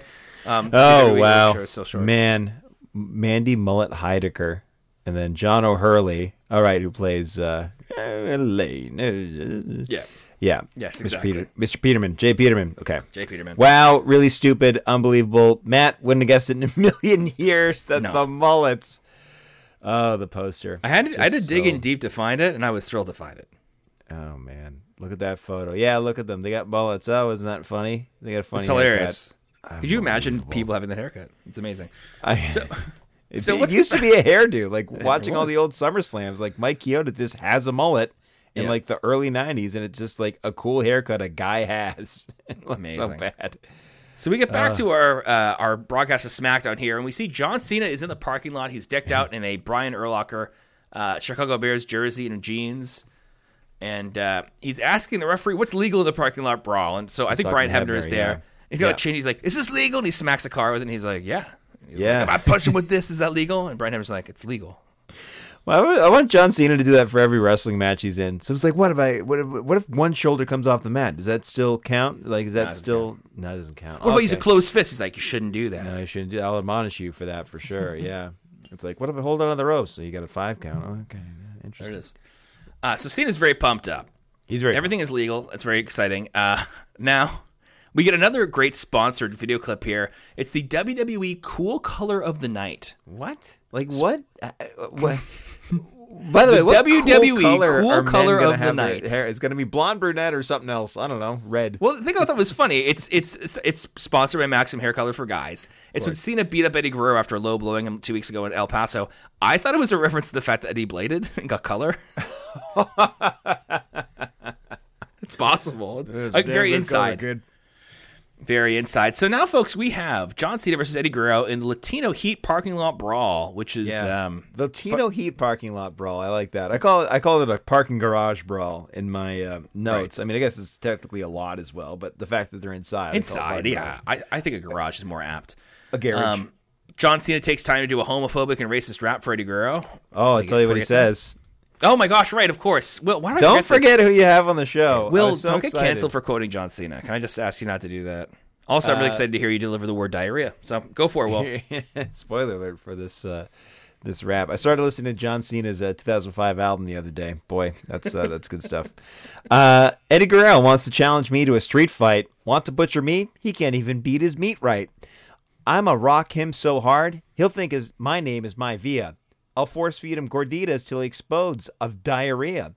This is your last chance, Eddie. Back out. Save your pride. I'm a steal his shine faster than I stole his ride. I'm a Jedi Jedi Knight, stunt double for Anakin. I fight my for my lightsaber. His is for backdoor shenanigans. You got no hydraulics in your car. You got a sexual sickness. His car bounces up and down because he sits on his stick shift. Okay, those rhymes are awful. Like they're not even Anakin rhymes with shenanigans. Like I mean, come on. doing? I, I got to give him up for that. Diarrhea. Like, what's going on? Dude, It's, it's awful. Like, He does like the worst. Like, it- just, just ho- horrible content. This is bad rhymes. right. good. You- You're more offended by the artistry of it as opposed to the uh, I'm parts where he offended by everything. I'm, I'm offended that I had to say that. And folks, if you want to take that clip out and burn it, go ahead. Put Yeah. Go for it. It's for your, your opportunity to do that. So uh, there's a bunch of wrestlers watching, including the guys from the APA's office, but the Bashams are also there. Will, was there anybody else other than the Bashams and those guys that you saw? Funaki is there in his uh, blue there. SmackDown T-shirt, looking good after taking the L on Velocity. He should be. And, He should uh, have a microphone. He should be trying to. He should be trying to do like a should mid game like- kind of thing. like when Booker T ran to the ring in TNA. You ever see that clip? It's like, oh, Booker T, Booker T gonna, do?" oh, Booker T gonna, Booker T. Like he's sitting at the commentators table, and then like it's this big, you know, TNA uh, hexagon ring show ending brawl. Oh, yeah. and he just like runs down to the ring with a microphone in his hand. He's like, oh, you're gonna be that guy. Oh, you're going to boot him right there. Oh, you gotta, get oh, no, Booker T, gotta. It's hilarious. Um, Sounds great. but uh, yeah, he should have. He should have been like, oh, John Cena. You know, could have been an I quit Matt parking lot uh, brawl match, and, and Funaki could have to be quit. And then there was another individual there, aside from the poker players, uh, and uh, the Basham brothers and Funaki. And I wrote uh, um, uh, Billy Gunn question mark in Yes. parenthetical, and indeed it is. Yes, it is I Billy thought- Gunn. Yes, I saw him blurrily, and then I was like, and now you say that, I was like, oh, he was there. It's right. He was indeed there. Yeah. So they're all there. So I just if you haven't watched the show, I want to make it very clear what's happening here. Essentially, there's a ring of cars. They're all kind of parked nose in, and so it's like a circle. And so there's a little kind of concrete circle in the middle, but it's all the cars all the way around, and the wrestlers are kind of milling behind or kind of in in amongst the cars there. So the uh, that's where this brawl is taking place. And so Eddie rolls up in a truck, uh, a low rider truck, and when he gets out, he immediately runs at Cena and hits him in the gut with the U.S. title, and the match is underway. There is no bell rung there, at least, but uh, it begins. Good move though. It's smart, yeah. And they take turns tossing each other on the hoods of cars that are encircling them. And uh, we see Cena gets a delayed vertical suplex from the hood onto the roof of the car, which is wild to see. It's like to see a guy standing on the hood of a car, lifting the other guy over their head to have the confidence that he's not going to slip, uh, but it landed on the roof. I was like, good Or that grief, the, like dangerous. the hood of the car is not going to like dent in or something. Like yeah. Wow. they did a lot of stuff, and I'm like, these aren't all good ideas. In fact, a lot of these are bad ideas, but uh, I mean, they make for good entertainment. But like, Yeah. good. take it easy there, pal. Damn. The other, the understated, the, sorry, the unstated part of this match is like we're gonna do a bunch of bumps that doesn't involve anybody doing like flat black, flat back bumps on like concrete because that's all there is outside there. It's all kind of car based shenanigans. Yeah. uh, as to borrow a word from John Cena. Yeah. And so Cena goes over to a minivan and he opens the trunk, and out comes a bunch of tools, uh, and also out comes a lawnmower, which he uh, turns on, Yes. or rip cords on, or whatever you call that. And then he, he runs after Eddie, presumably to do uh, what happened in that episode of Mad Men when a woman uh, drove a lawnmower over a guy's foot. Uh, so he's trying to kill I was thinking of way. the uh, Peter Jackson film Dead Alive, uh, the end of that film. But anyway, yeah. There you go. Uh, different references there. Uh, Eddie thankfully dodges the lawnmower, though the lawnmower stays on for the rest of the matches, I, I believe. Yeah, oddly, it's just kind of puttering there the whole time. But it's like that, that, that's what like when wrestling kind of crosses the line is like, all right, no, we're supposed to have like a match where you're just supposed to like knock a guy out or hurt him so he taps out, not kill him or chop up pieces of his body. Literally Like- maim him. Like really, like what are we doing? This What is the we week doing? after John Cena stole a car and Bra- and Brock Lesnar kidnapped a guy, And kidnapped a guy threw downstairs. attempted yeah. murder. Right. Uh, yeah. And so Eddie grabs a shovel. I believe a shovel fell out of the, the truck when, or the, the trunk of the minivan when Cena went in there. and so he swings it at. Uh, oh no, sorry. Cena grabs the shovel first, and he swings it violently at Eddie, even like kind of uh, the the sharp side down.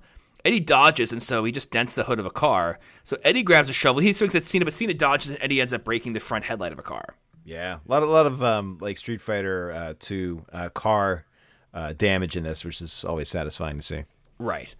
Uh, Eddie hits Cena with a car door, which is great, and he starts to choke him with a seatbelt. At which point I write down in my notes, "This is fun." 'Cause it's- Yeah, he's choking that man. This is enjoyable. yeah, John Cena gets the trunk of a car open. He tosses Eddie into it, and then when he's on there, Cena kind of pounds on it, which I guess you would do if you're like a bully in like a movie in the '80s. It wouldn't actually hurt you. It's actually really stupid how what he does, considering Right. how it ends up. On some level, I'd be like, "Oh, did you win the match?" But no, because Cena comes over and uh, Eddie Guerrero manages to pop the trunk open, and so it's almost treated like a jawbreaker on Cena, who gets like knocked backwards by it.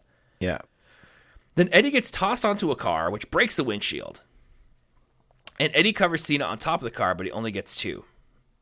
Uh, and then Cena gets thrown headfirst into the window of a car, smashing it. And then Eddie goes into one shortly thereafter as well. They're both just tossing each other into the car, the uh, windows of cars. the glass glass shatters. Steve Austin nowhere to be found. Nobody found. Uh, yeah, that's right. Uh, Eddie gets covered, but he kicks out at two after getting his head uh, put through a window. And then Cena gets into the driver's seat of a car. Uh, I don't know, sensibly to leave. Maybe it's hard to hard to tell. But Eddie gets to the passenger side, and so he pounds Cena's head into the steering wheel, making it honk. Honks every time. It's fantastic. It rules.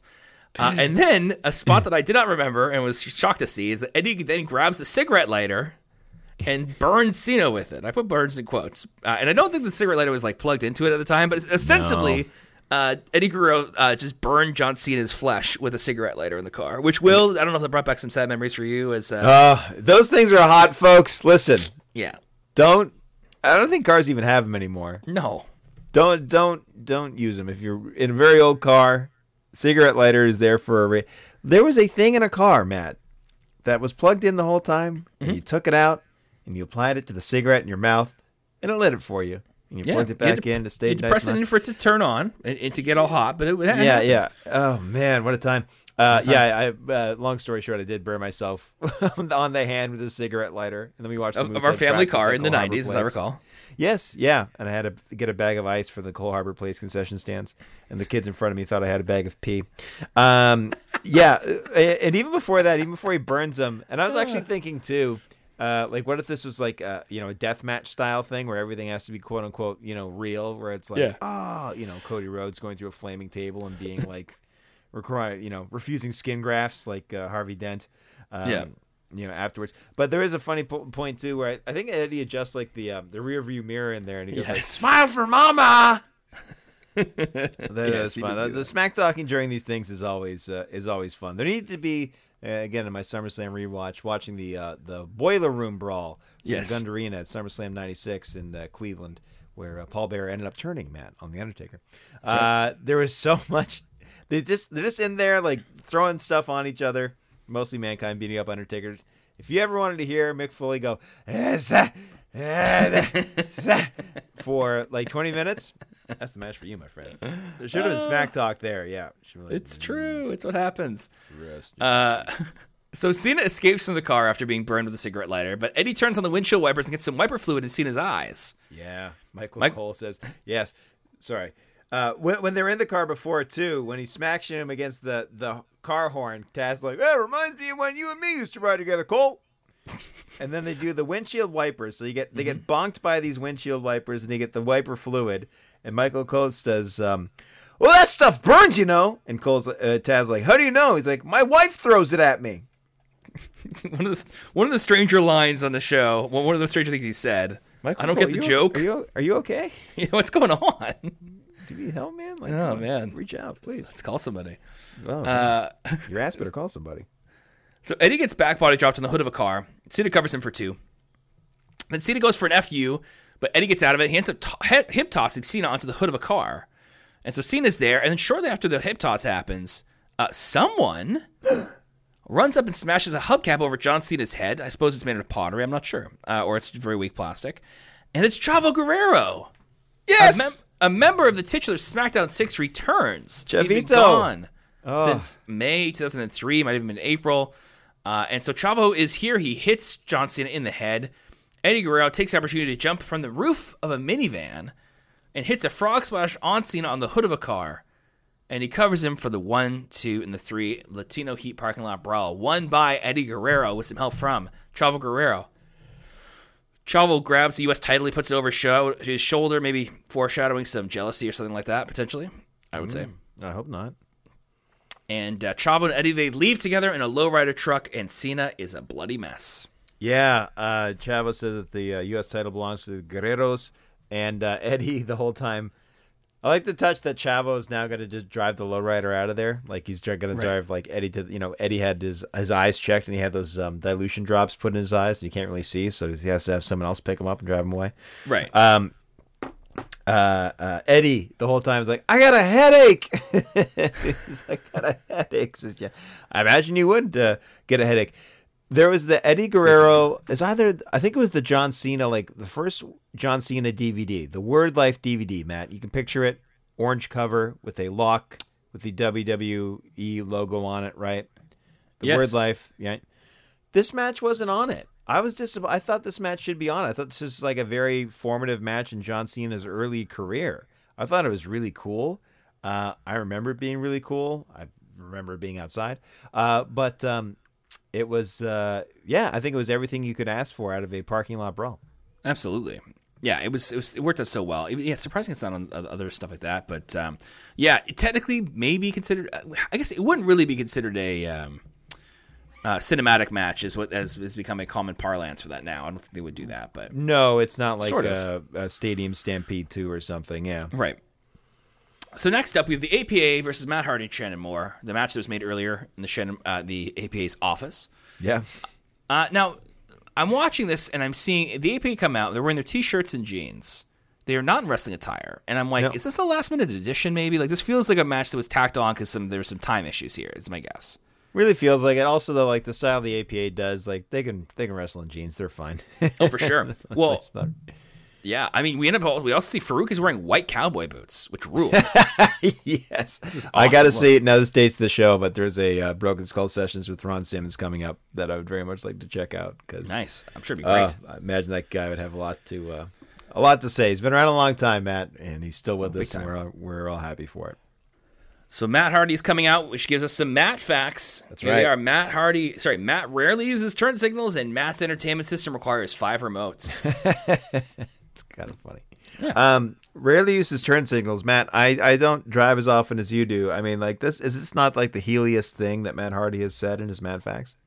just one of those things where you're just kind of like, oh, that's not going to serve you well. I mean, do you just go straight all the time? Like, I don't quite get that. it's like it's bad for you to do that, right? Yeah. But I guess you know we live in an age, Matt, where people do things that are bad for them almost on purpose and like defiantly for, for, for trying to get one up on somebody. I don't know. yes. The- yeah. Congratulations, just you played this- yourself. Eventually, is what's going to play at your funeral. But I digress.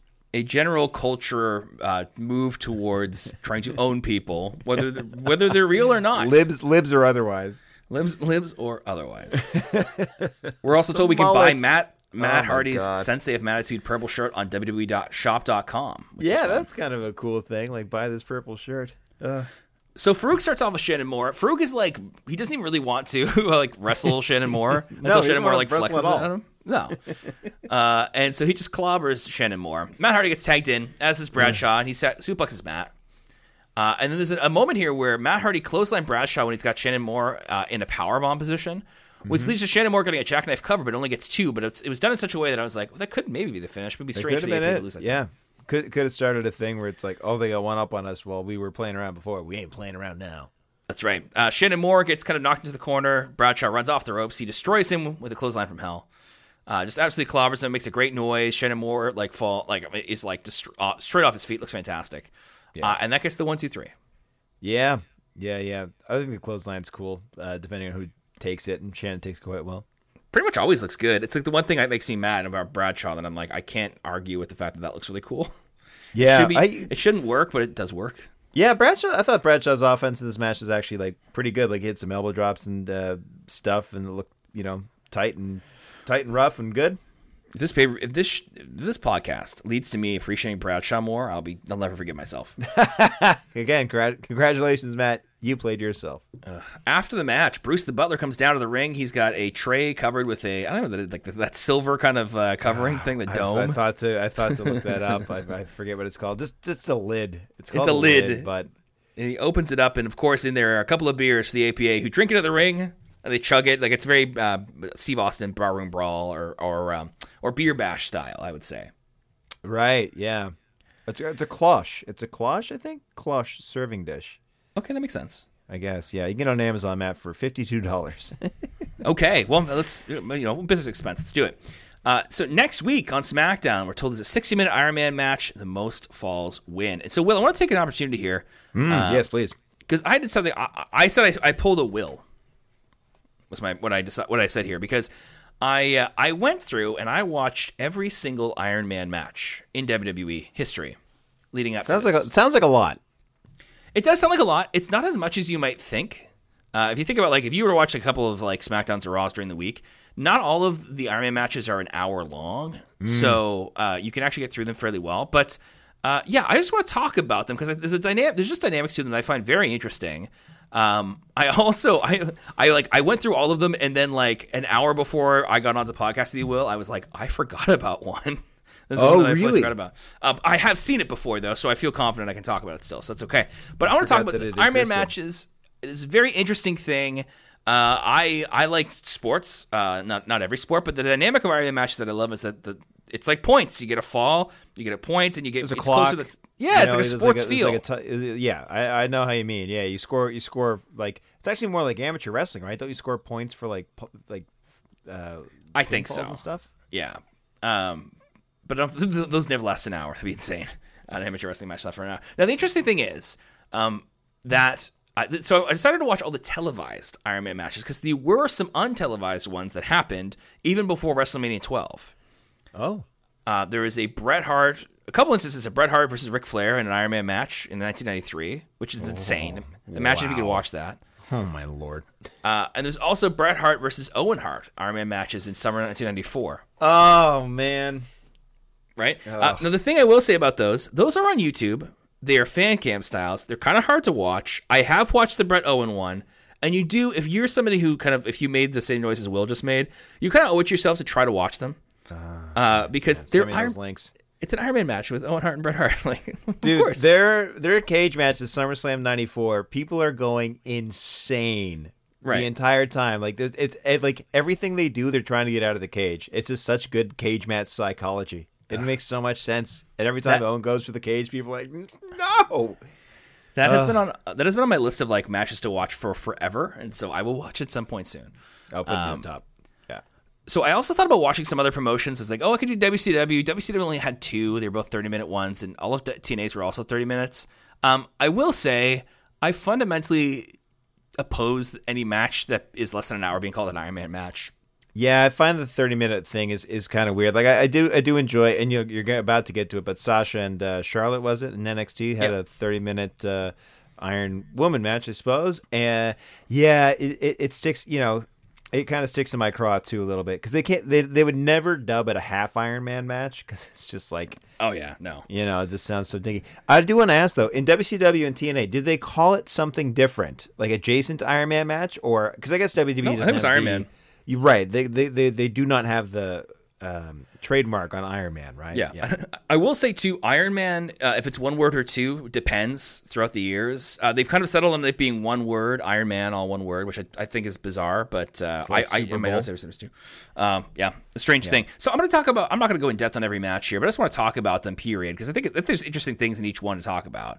Right. Uh, the first one, you know, famously Bret Hart versus Shawn Michaels, WrestleMania 12. I think the current, I think the current thoughts on this match is that it's like boring, and you know, I'm watching it. And first off, it's funny. Earl Hebner's in there. He's explaining the rules beforehand, and so he's like, "This is so if uh, if you leave the ring and I count to ten, that's a fall." he, lit- he, I think he literally says that. yeah. It's like, yeah, okay, good. We, we get that. Yeah. Um, and so you there's fully a 15 to 20 minute section where it's so full of rest moves you get almost excised entirely. And I will say that if you watch it and you have the skip button available, like if you're just watching with like the plus 10 or the plus 15, you can get through it in, in like 30 or 40 minutes and it's a good match. Okay. But it's just there's so much that's skippable in it. And one of the things that makes me feel insane, Bret Hart does not go for a sharpshooter until 54 minutes into the match, which is an Yeah. insane strategy. It Right, does not right, make right. sense for the excellence of execution. You'd think you'd want to do that early, take out the legs, you know, so that he's got no legs to stand on for like 55 minutes or something. Yeah.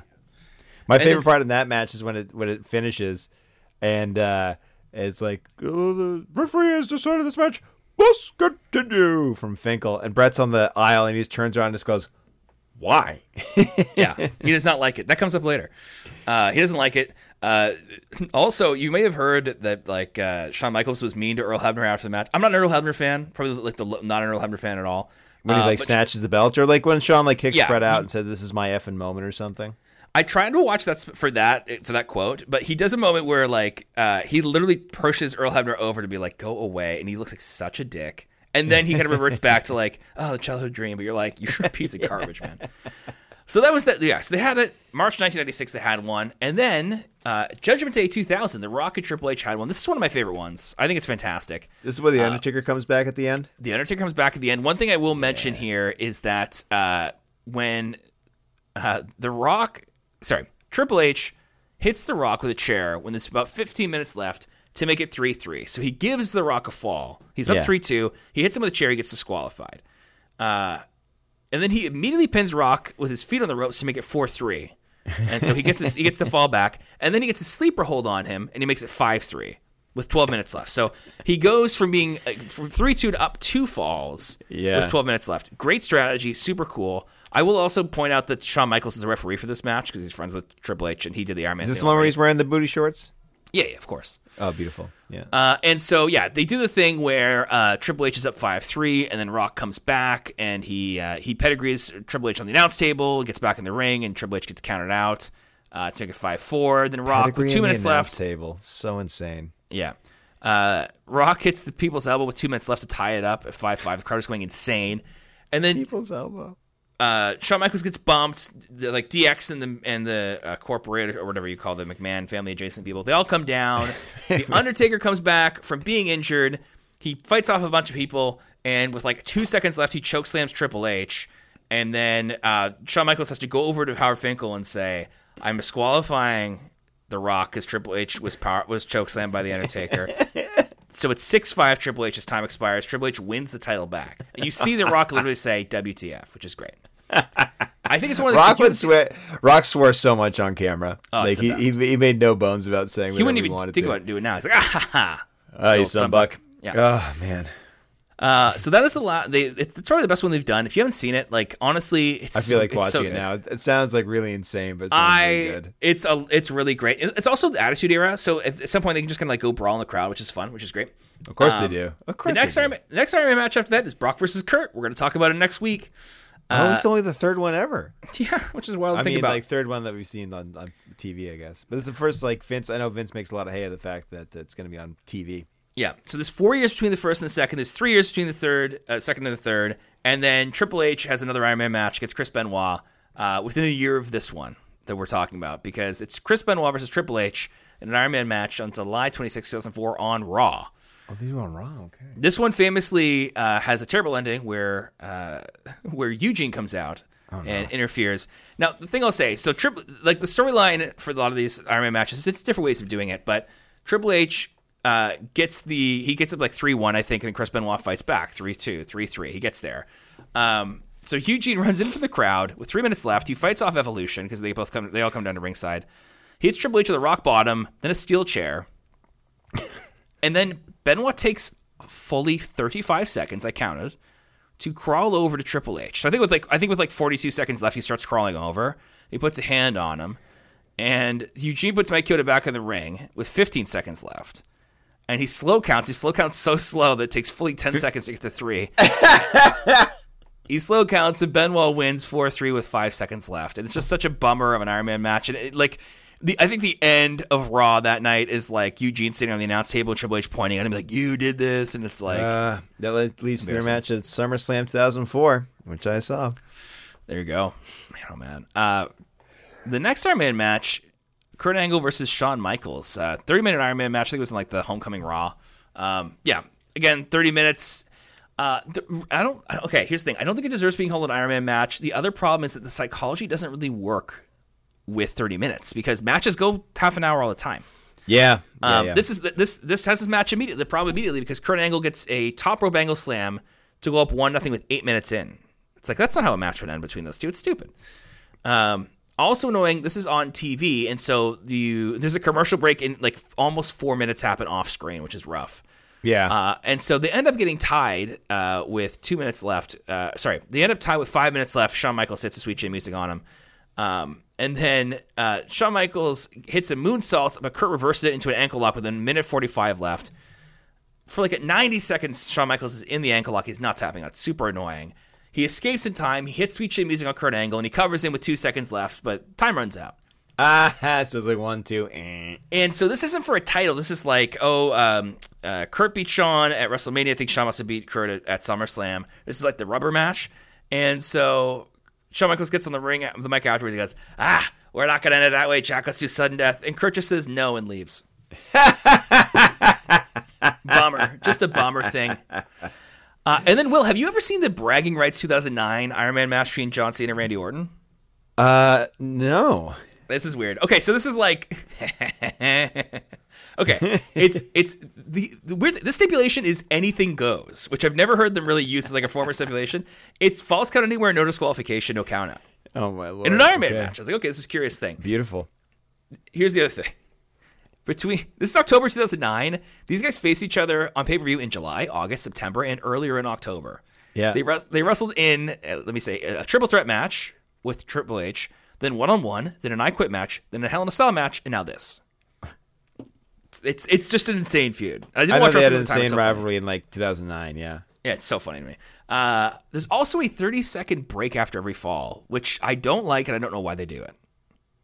Because it kind of you can't do the thing which Triple H did. Nothing matters. There's no disqualification. You can't do the thing where you get disqualified and then you get a, a fall right away. That that goes away. They could. They, we call it the Triple H rule. Pretty he much. did it in 2000. Yeah. The one thing I will say uh, about this match is that uh, Cena gets an STF on Randy Orton. And he taps with 56 minutes left, um, which makes sense. So, like strategy wise, yeah, you don't want to be in a hold for a long time and then you're screwed for the rest of the match. So he just taps right away, so it's fine. Yeah. Uh, and so they do all this stuff, and essentially, there's a bunch of falls. Randy Orton gets a draping DDT on the floor to go up 5 4 with 25 minutes left. There were nine falls in 35 minutes, which is crazy. like, actually crazy. At one point, uh, Randy Orton uh, puts Cena on the. Uh, they're like fighting by the stage, and they like run into the, the pyro board, and they hit something, and pyro goes off. And so Orton gets an idea, and then puts. Oh, is this Cena when he like goes like slams down the pyro board? yeah, he goes to he goes to kill John Cena with an, an explosion. It doesn't work. he does uh, it so thankfully. theatrically too. It's like the fan so of the Opera. Um, the referee gets bumped with two minutes and forty five seconds left. It's tied up. Uh, Cena gets this, an STF locked on with a minute left, and Orton taps with five seconds left to put Cena up six five to give him the match, the title, and the feud. It's just is a lot to it. Um, the psychology's kind of weird. I'm not. I wasn't a huge fan. Uh, it's people don't really love that, and I think they were sick of John Cena and Randy Orton at the time. So I get it. I get people will be sick of that. Uh, and then there was six years. Six years went by before Bayley and Sasha Banks had a 30 minute Iron Man match at Takeover Respect. That's oh, okay, called. Sasha and Bayley. Then okay, yeah, this Yeah, was after but- their but- Brooklyn. Uh, yes, match. but will that other match you're thinking of does exist? It's the one after this. oh, okay. Um, yeah, so it's 30 minutes. I mean, it was pretty good. You know, uh, Bayley, uh, uh, Sasha got, uh, she kind of like leaned into being a heel and went up one, one, uh, one nothing. And then, uh, Bayley got a Bayley to belly, one, one. Uh, there's a count out involved. Um, Is this when is also, um, yeah. is this, this is when Sasha takes uh, Izzy's like headband. yes. Uh, Izzy, of course, the Super Bayley fan, uh, and uh, she starts weeping. she, she gets so upset. It's Yes. insane. But Like, she, she oh, recovers wow. later in the match, though. You see her later on. Oh, Izzy recovers. Okay, but I remember Sasha doing that. I was like, oh wow, that's awesome because it's like real heel work. Like she doesn't care about making a kid cry. I know. Well, I mean, the crowd is the kind of the story of this match too, right? Where there's Mm-hmm. there's that, but there's also this is so early in women's revolution. They're literally chanting "women's wrestling" at the match, That which they is just like are, are yeah, they're just so thrilled it's happening. Yeah. it's like kind of cringy in 2022. But I guess at the time it was so novel, so I kind of have to forgive it. But they also do a holy S word chant. When Bayley hits a Bayley to Belly on the floor, and you're like, "Really?" I move on the floor, and you're like, "Holy shit! Holy shit!" the the holy S word chant definitely got uh, misappropriated somewhere down the line. I mean, um, you know, not that Yeah. that wouldn't hurt, not that it's not cool. Uh, it's just uh, I think fans want to say like any reason for the holy S word. They want to like, say it. It's whoa. true. They want to say Yeah. it. Uh, Bayley ends up winning. She gets a version of Saturn's rings on Sasha, and Sasha submits with three seconds left to go up uh, three two. So they had five dolls in three minutes, which is thirty minutes. That feels too much. What is the rings of Saturn now? It's uh, one of the women wrestlers. I can't remember who. I, there's somebody who uses it for sure. Uh, Charlotte Flair and Sasha Banks. They actually had the 30 minute Iron Man match end of the line. Roadblock end of the line 2016. So their main roster was for the Raw Women's title. Michael Cole.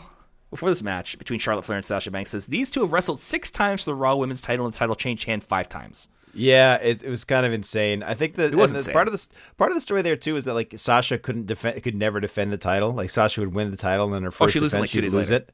Yeah. um, which is why I knew that when she came in as champion, she was losing this match. right. yeah. It ends up being 2 2 at the end of regulation. I say regulation, so I'm kind of silly, silly to say that. And they go to overtime for the first time since 1996. And uh, they have a little bit of back and forth. Charlotte gets the figure eight again, because that's what she got last fall, last fall, sorry. And she wins the match of the title. So it's like, oh, there you go. Um, a couple of dumb matches here. Looking forward to talk about these ones here. Uh, there's a tag team Iron Man match, 30 minutes. Sheamus and Cesaro against the Hardy Boys. Great Balls of Fire, not 2017. Great balls of fire. Yeah. And I was like, okay, an Iron Man tag match is intriguing. Uh, but I didn't like it at all, really. Cesaro starts off the match with Matt Hardy. He like distracts him. Sheamus bro kicks Matt Hardy and pins him 20 seconds in to go up one nothing. Uh, Sheamus loves just bro kicking guys and beating them in 20 seconds, eh? It's. I mean, listen. You get hit by that thing, it's over. I can't. I, I don't know what else to tell you. Yeah. It's- and so it's- the heels jump ahead to a 3-1 lead and I feel like the energy just drops down. I just feel like it's too like I think the lead seems too insurmountable. The fans don't really like it. Uh, and uh, it just it, it's not great. Uh, now of course the Hardys tied up with 3 3 minutes left. And the ending, okay, there's a couple dumb things about the ending. Jeff Hardy gets a swanton bomb on Sheamus, but Cesaro's the legal man, and so he just pins Jeff after he hits the swanton bomb, and he goes up 4 3 with less than a minute left. And I was like, I mean, obviously, Swanton Bomb will take something out of you, but the idea that you're pinnable right after that seems stupid. Yeah. Yeah. And so then Cesaro, with 13 seconds left, Cesaro just leaves the ring, running around, which makes sense. Um, but he does a dumb thing where he runs back in the ring and gets hit with a twist of fate on Jeff by by Jeff. Uh, but it's just like that other match, the uh, the uh, Shawn Michaels Kurt Angle one, where oh you get the finish on him that would totally finish him, but time expires, and so Sheamus and Cesaro win. Womp womp. And so it was just an annoying match. It wasn't it wasn't much fun. I didn't really like it. Right. And then Dolph Ziggler versus Seth Rollins at the Extreme Rules 2018 for the IC title. The Intercontinental title is on up for grabs here. 30 minute Iron Man match. It was the main event of the pay per view.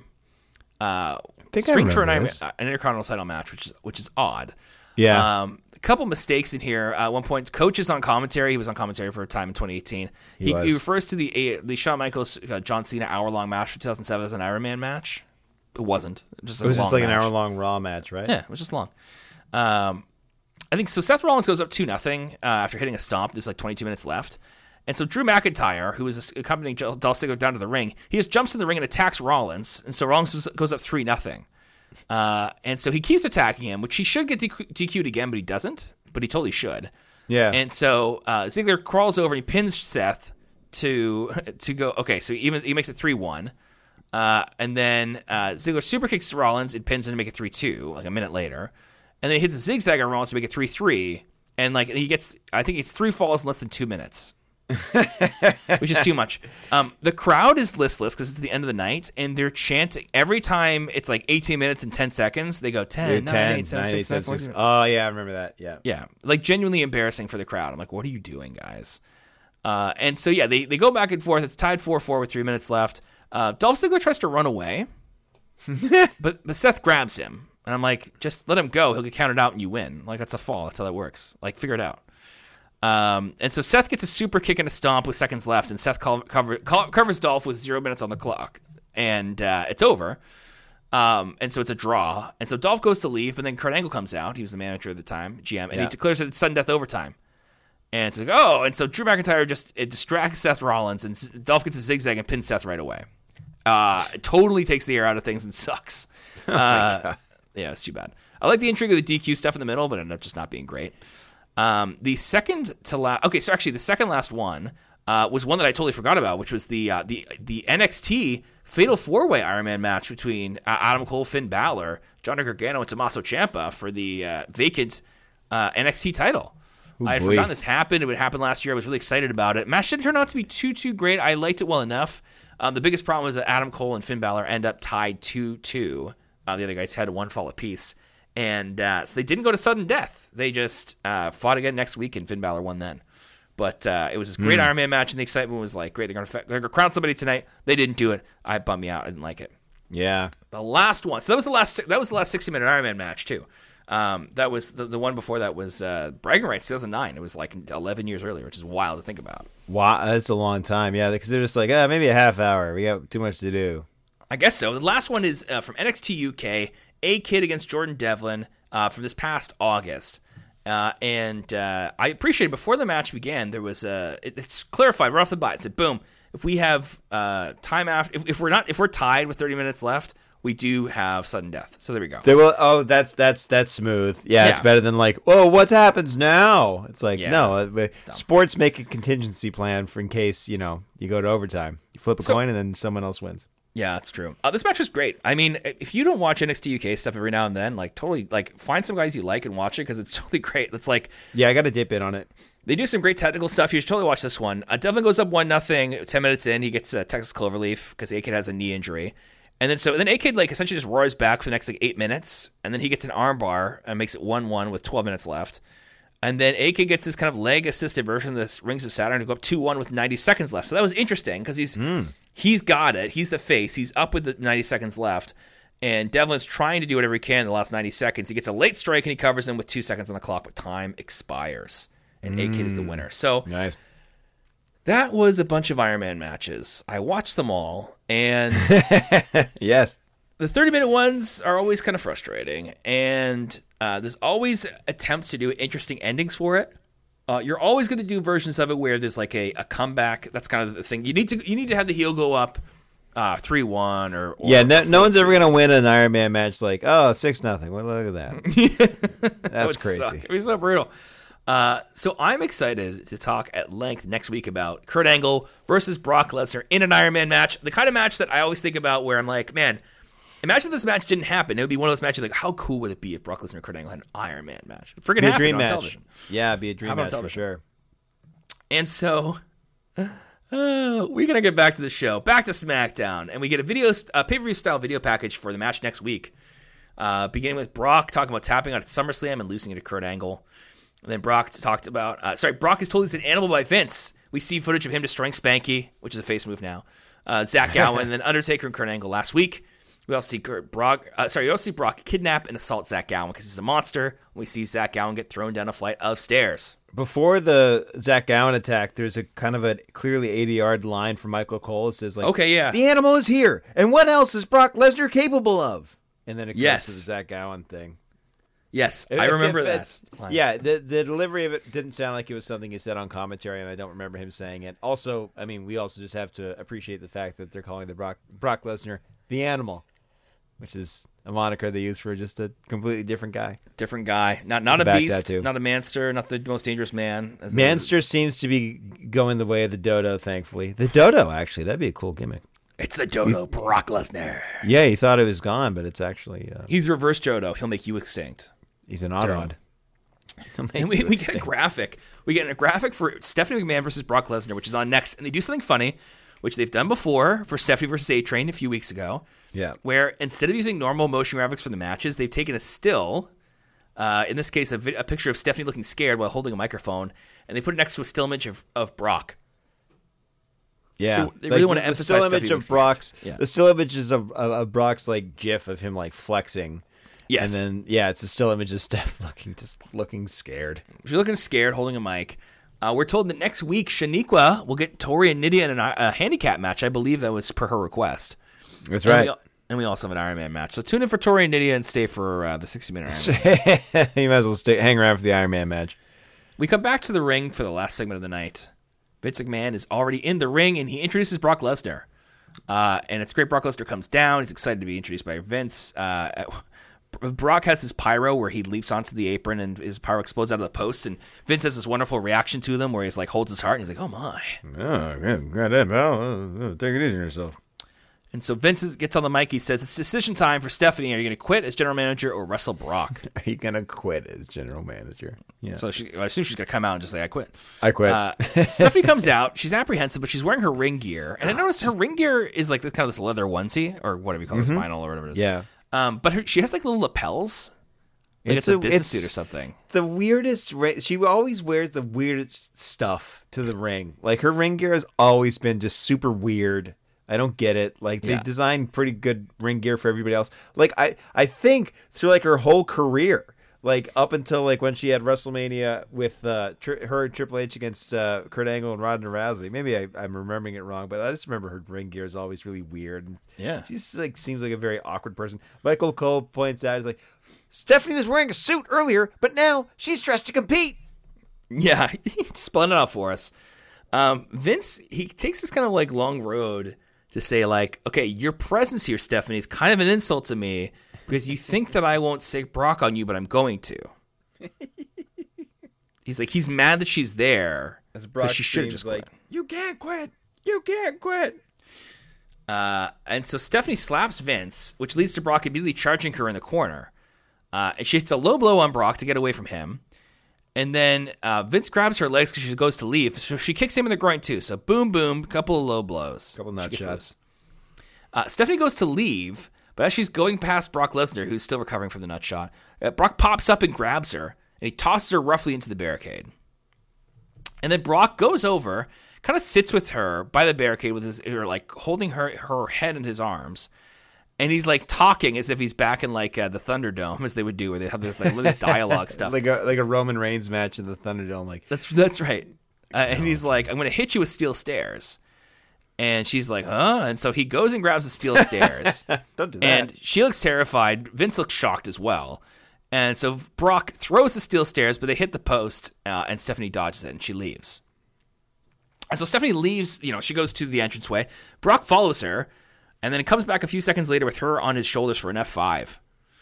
And he walks down to ringside. He's right by the post, and Stephanie is yelling in her Stephanie voice. And then Kurt Angle finally runs down. Kurt Angle is wearing his American flag "You Suck" shirt, which is a real look for September 11th. it's a really weird choice for a shirt. It is. Uh, Kurt rough. so Kurt saves Stephanie. I'll put that in quotes because he he essentially grabs Stephanie off of Brock's shoulders and just like throws her to the ground. Worse than anything Brock had done to her all night. yeah, like objectively. It's like okay, and so he's just kind of like it just gets Stephanie away from Brock. He feels like he's succeeded, and so he starts to punch Brock. And there's a wonderful moment where, where Vince McMahon comes over and he goes to spin Kurt around to punch him. But as soon as where gets turned around, Kurt punches Vince in the face, and Vince has this wonderful, like limp, hilarious way of selling. He's so bad. He just, like, I mean, he's he's hilariously It's bad. so Like, it's it it is like it is great. But if you were like in a wrestling school teaching kids how to sell a wrestling move, they'd be like, "What the Vince? What the hell was that? Get over here." Oh, I loved it so much. Uh, I, I I do love Vince's awkward flaily sell. Just d- does anything to hurt himself when he doesn't need to. So Style of wrestling. Yeah, exactly. Uh, and so with Vince taken care of, uh, Kurt goes to go after Brock, but Brock gets uh, Kurt up for an F five. Kurt manages to get out of it though. He throws Brock into the post, and Brock and Vince leave.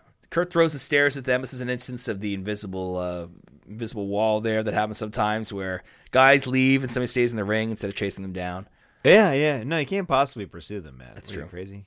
Uh, I think recently, I think recently Jim Ross like referenced that on AEW. oh, Like, really? Like, Yeah, like when it was, like- or- Yeah, I, was, I, I appreciate that. I thought it was kind of funny that you're like, oh, he just he just says that now. Okay, interesting. Even if it doesn't help the product at all, he'll just say that. Uh, Jr. without a script, man. Just go for it. and so Kurt yells, "I want your ass now, Lesnar," as the show as the show goes off the air. He wants it now. I want it all. Next And that that is a strange little episode of SmackDown with a couple of deviations there, talking about the mullets, talking about Iron Man matches. Will, I would love to get your final thoughts on the show. I mean, I really wish I watched the mullet so we can comment do our That mullet play by play after the show. One thing I'll Uh, specify, Will, though, is yeah, we use the SmackDown video games of the era to. Mm, thank to- you. I, I know you know this. I want the, the listeners to know this too, of course. No, I appreciate this. Uh, a good show is just bring it. A, an eh show is shut your mouth, and a bad show will be here comes the pain, which is not a reference to the quality of the games themselves, but the titles of the game, which seem positive, negative, and eh. So, Will, tell us about Yeah, the night. like- what you thought? Like the last two weeks, I think the McManity of it all should have been in the middle of the show, and Oh, like McManity. you know, a world. Oh, the McManity, and like you know, for example, a WWE title match with Kurt Angle and The Undertaker. Maybe that should go on as your main event. I don't know. Um, Sure, If you really yeah. want to sell the fact that Undertaker could possibly win this match because the title's on the line, if it's in the middle of the show, what do you think as a viewer? He's got no chance. Yeah, Uh, I know the parking lot brawl had like I, I guess it was it for the U.S. title. I don't know if it was on the line. Unclear. Un- yeah, unclear didn't matter anyway. Um, but uh, that that was such a, a, a fun time, and uh, I think maybe that should have went on last. I mean, I know you want uh, your your WWE title feud to be like the main event of things, but for for this to end in kind of like a calamitous, like oh, you know, again, Stephanie McMahon non-match. Hopefully this gets blown off soon. I think it does in the next couple weeks. But like, yeah, again, the McMahonity of it all. I'll reference the um, uh, uh, Pro Wrestling Illustrated. Uh, or was it Wrestling Observer newsletter? It's Wrestling One- Observer, the most I keep getting it wrong, tactic. uh, most heinous promotional tactic. Too many McMahons in 2003. So there's too many McMahons. Of course there was. Of course there's too many McMahons. We got the McMahons on this show. We got Shane on Raw, fighting Kane. Um, but all that said, uh, yeah, Matt, you're right. It was a fun little episode of SmackDown. I did enjoy it. Uh, nice 90 minute runtime or hour and a little bit runtime on the network. Uh, and the with the parking lot brawl, that pushes it into a just bring it for me. There we go. Very good. Um, so my, you know, I think I'm also just bring it because there's some gold in Yeah. here. It's an hour long, so it's not like a big commitment for your time. I mean, the. Latino Heat parking lot brawl is probably the thing that just carries it so much more. Like I just was Oh, so yeah. like, So good. oh, so good. Um, yeah. Well, I'm just looking at the. Uh, Actually, and the Benoit the Benoit Rhino match is like it's not bad. It's nothing okay, too. at. Yeah, yeah, Like, yeah. It opens with like some fun cruiserweighty stuff. So, uh, Yeah. you know, even the APA ness of it all is like entertaining and at times very Yeah. strange. yeah. Will, do you want me to? Uh, what I'll do? I have the most disgusting promotional tactic open here. Ah, I appreciate Um, that. Yeah. I would love before I shut the show down here. Yes. Uh, do you want to throw me a year between the years 2020 and 1981? Uh, throw me out a year, and I'll tell you what the I've, most I've looked at. I no, I have looked at this list before. The Yeah. 1980s, like early 80s, are like I don't know. Wahoo McDaniel was promoting something, and he didn't show up as the champion in Arkansas or something like that. Was the most disgusting promotion. And then like 2015 is like, or you know, let's say for example 2022 would be like. WWE selling NFTs? What the hell is that? So let's go with um, 93. Let's go with 93. Lovely. Uh, Cactus Jack gets amnesia. So just the idea that you would poke fun at the fact that people get amnesia, they didn't. He didn't appreciate that, uh, which was funny. Um, let me see here. What's some of the good ones there? Jack gets amnesia. I love it. 2011. Uh, it was uh, promoting an anti-bullying campaign despite blatant mistreatment of Jim Ross. So they felt he was right. cr- Yeah. Don't be a incredibly bully, be a star. Yeah, that was something that CM Punk uh, got cut off for at the end of his uh, infamous pipe bomb rant. Yeah. He was like, I want to tell you a story. I want to tell you a story. You know, we do this anti-bullying thing. I think it- like his mic stops working. Uh, What else? Um, let's do. What was 2004? 2004 might have been Eugene. No, it was the Kane and Lita pregnancy wedding miscarriage angle. Yeah. Okay, that was the whole thing. Yeah, that was pretty. Uh, uh, yeah, that was, that was bad. 2000. Uh, was David Arquette winning the WCW World Heavyweight Championship. okay. Because some of these things are just like, what a dumb booking decision. And some of these things are like, this is morally reprehensible. This is a they're doing on a podcast, though. I'm realizing this show. now. This should be my next podcast, guys. I should just go through and watch all the stuff connected to each one of these. I was gonna then have an say, like, find out. You know, it's yeah. The the podcast trailer is like wrestling. It can be entertaining. It can be moving, but it sometimes it can be disgusting.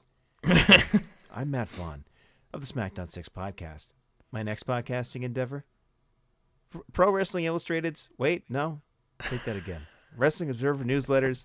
Most disgusting wrestling promotional tactic from 1981 to 2020. Join me as I'll go every year and watch the top uh, one most disgusting promotional tactic and say, was it disgusting?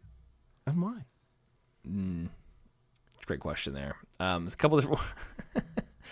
Two of them are just involving the guy who uh, murdered Bruiser Brody. Right, yeah, the, in, in Puerto Rico, yeah. Yeah. Anyway, um, Oh, always a fun list to look at. Maybe stay tuned for if I'll ever do a podcast with that. That could be very fun. Uh, it could be a whole thing, which is interesting. Um, so, folks, thank you so much for joining me on the SmackDown Six podcast. Will, thank you so much for being here. I really appreciate you breaking this down with me. Matt, I appreciate uh, being here as well, and uh, I I gotta go actually because um, I got a screener of uh, the hot new UPN sitcom, The Mullets. Ooh, Dude, very exciting. They got funny haircuts. It's got to be a funny show. I, am gonna guess it's gonna be like a, a mash kind of situation. It's gonna go for years and years and years. Yeah, I'm hoping you can get on maybe season two, maybe season three. Maybe you can get a, a Oh, if on. only. I, I mean, I bet they film it like uh, you know in, in Burbank. I, I'm in Vancouver, BC, so I'd have to fly down, get American citizenship, um, pay a lot of money for immigration lawyers, uh, get all my uh, you know packages together. But hmm, yeah, I think that's a worthwhile endeavor. worth it. Yeah, folks. You, so. I'll tell you what will be worth uh, doing is joining us next week for the show we are going to be watching the September 18th, 2003 episode of SmackDown, emanating from Raleigh, North Carolina. It features the Brock Lesnar Kurt Angle Iron Man match for the WWE title. It's a great match. It's gonna be a great show. Really looking forward to talking about it. It's gonna be fantastic, folks. You can follow us on uh, Instagram and on Twitter, SmackDown Six Pod. Uh, you can share the show with a friend if you think a friend will love the show. I think they're gonna love it. Maybe you want to jump in next week for the Iron Man match. Uh, maybe like the Iron Man history laid out. We can talk about that there. You can, you can get in there. And uh, yeah, thank you so much for taking the time to listen to us while you're doing the rest of your life. Or maybe you're just listening to us as you're just sitting in a room, like it's like the, the 60s or something. You listen to us on your hi fi machine or something like that. So um, that is going to do us for the SmackDown 6 podcast today. Uh, Will, if you just want to join me here, I've got uh, just circled a bunch of cars together. Uh, Oh, look wanna- at that! I just want to show you a close up of this uh, car uh, window here. What is that? Like a, a, a Mazda Mazda three? And you're going in. Ah! See you next week, folks.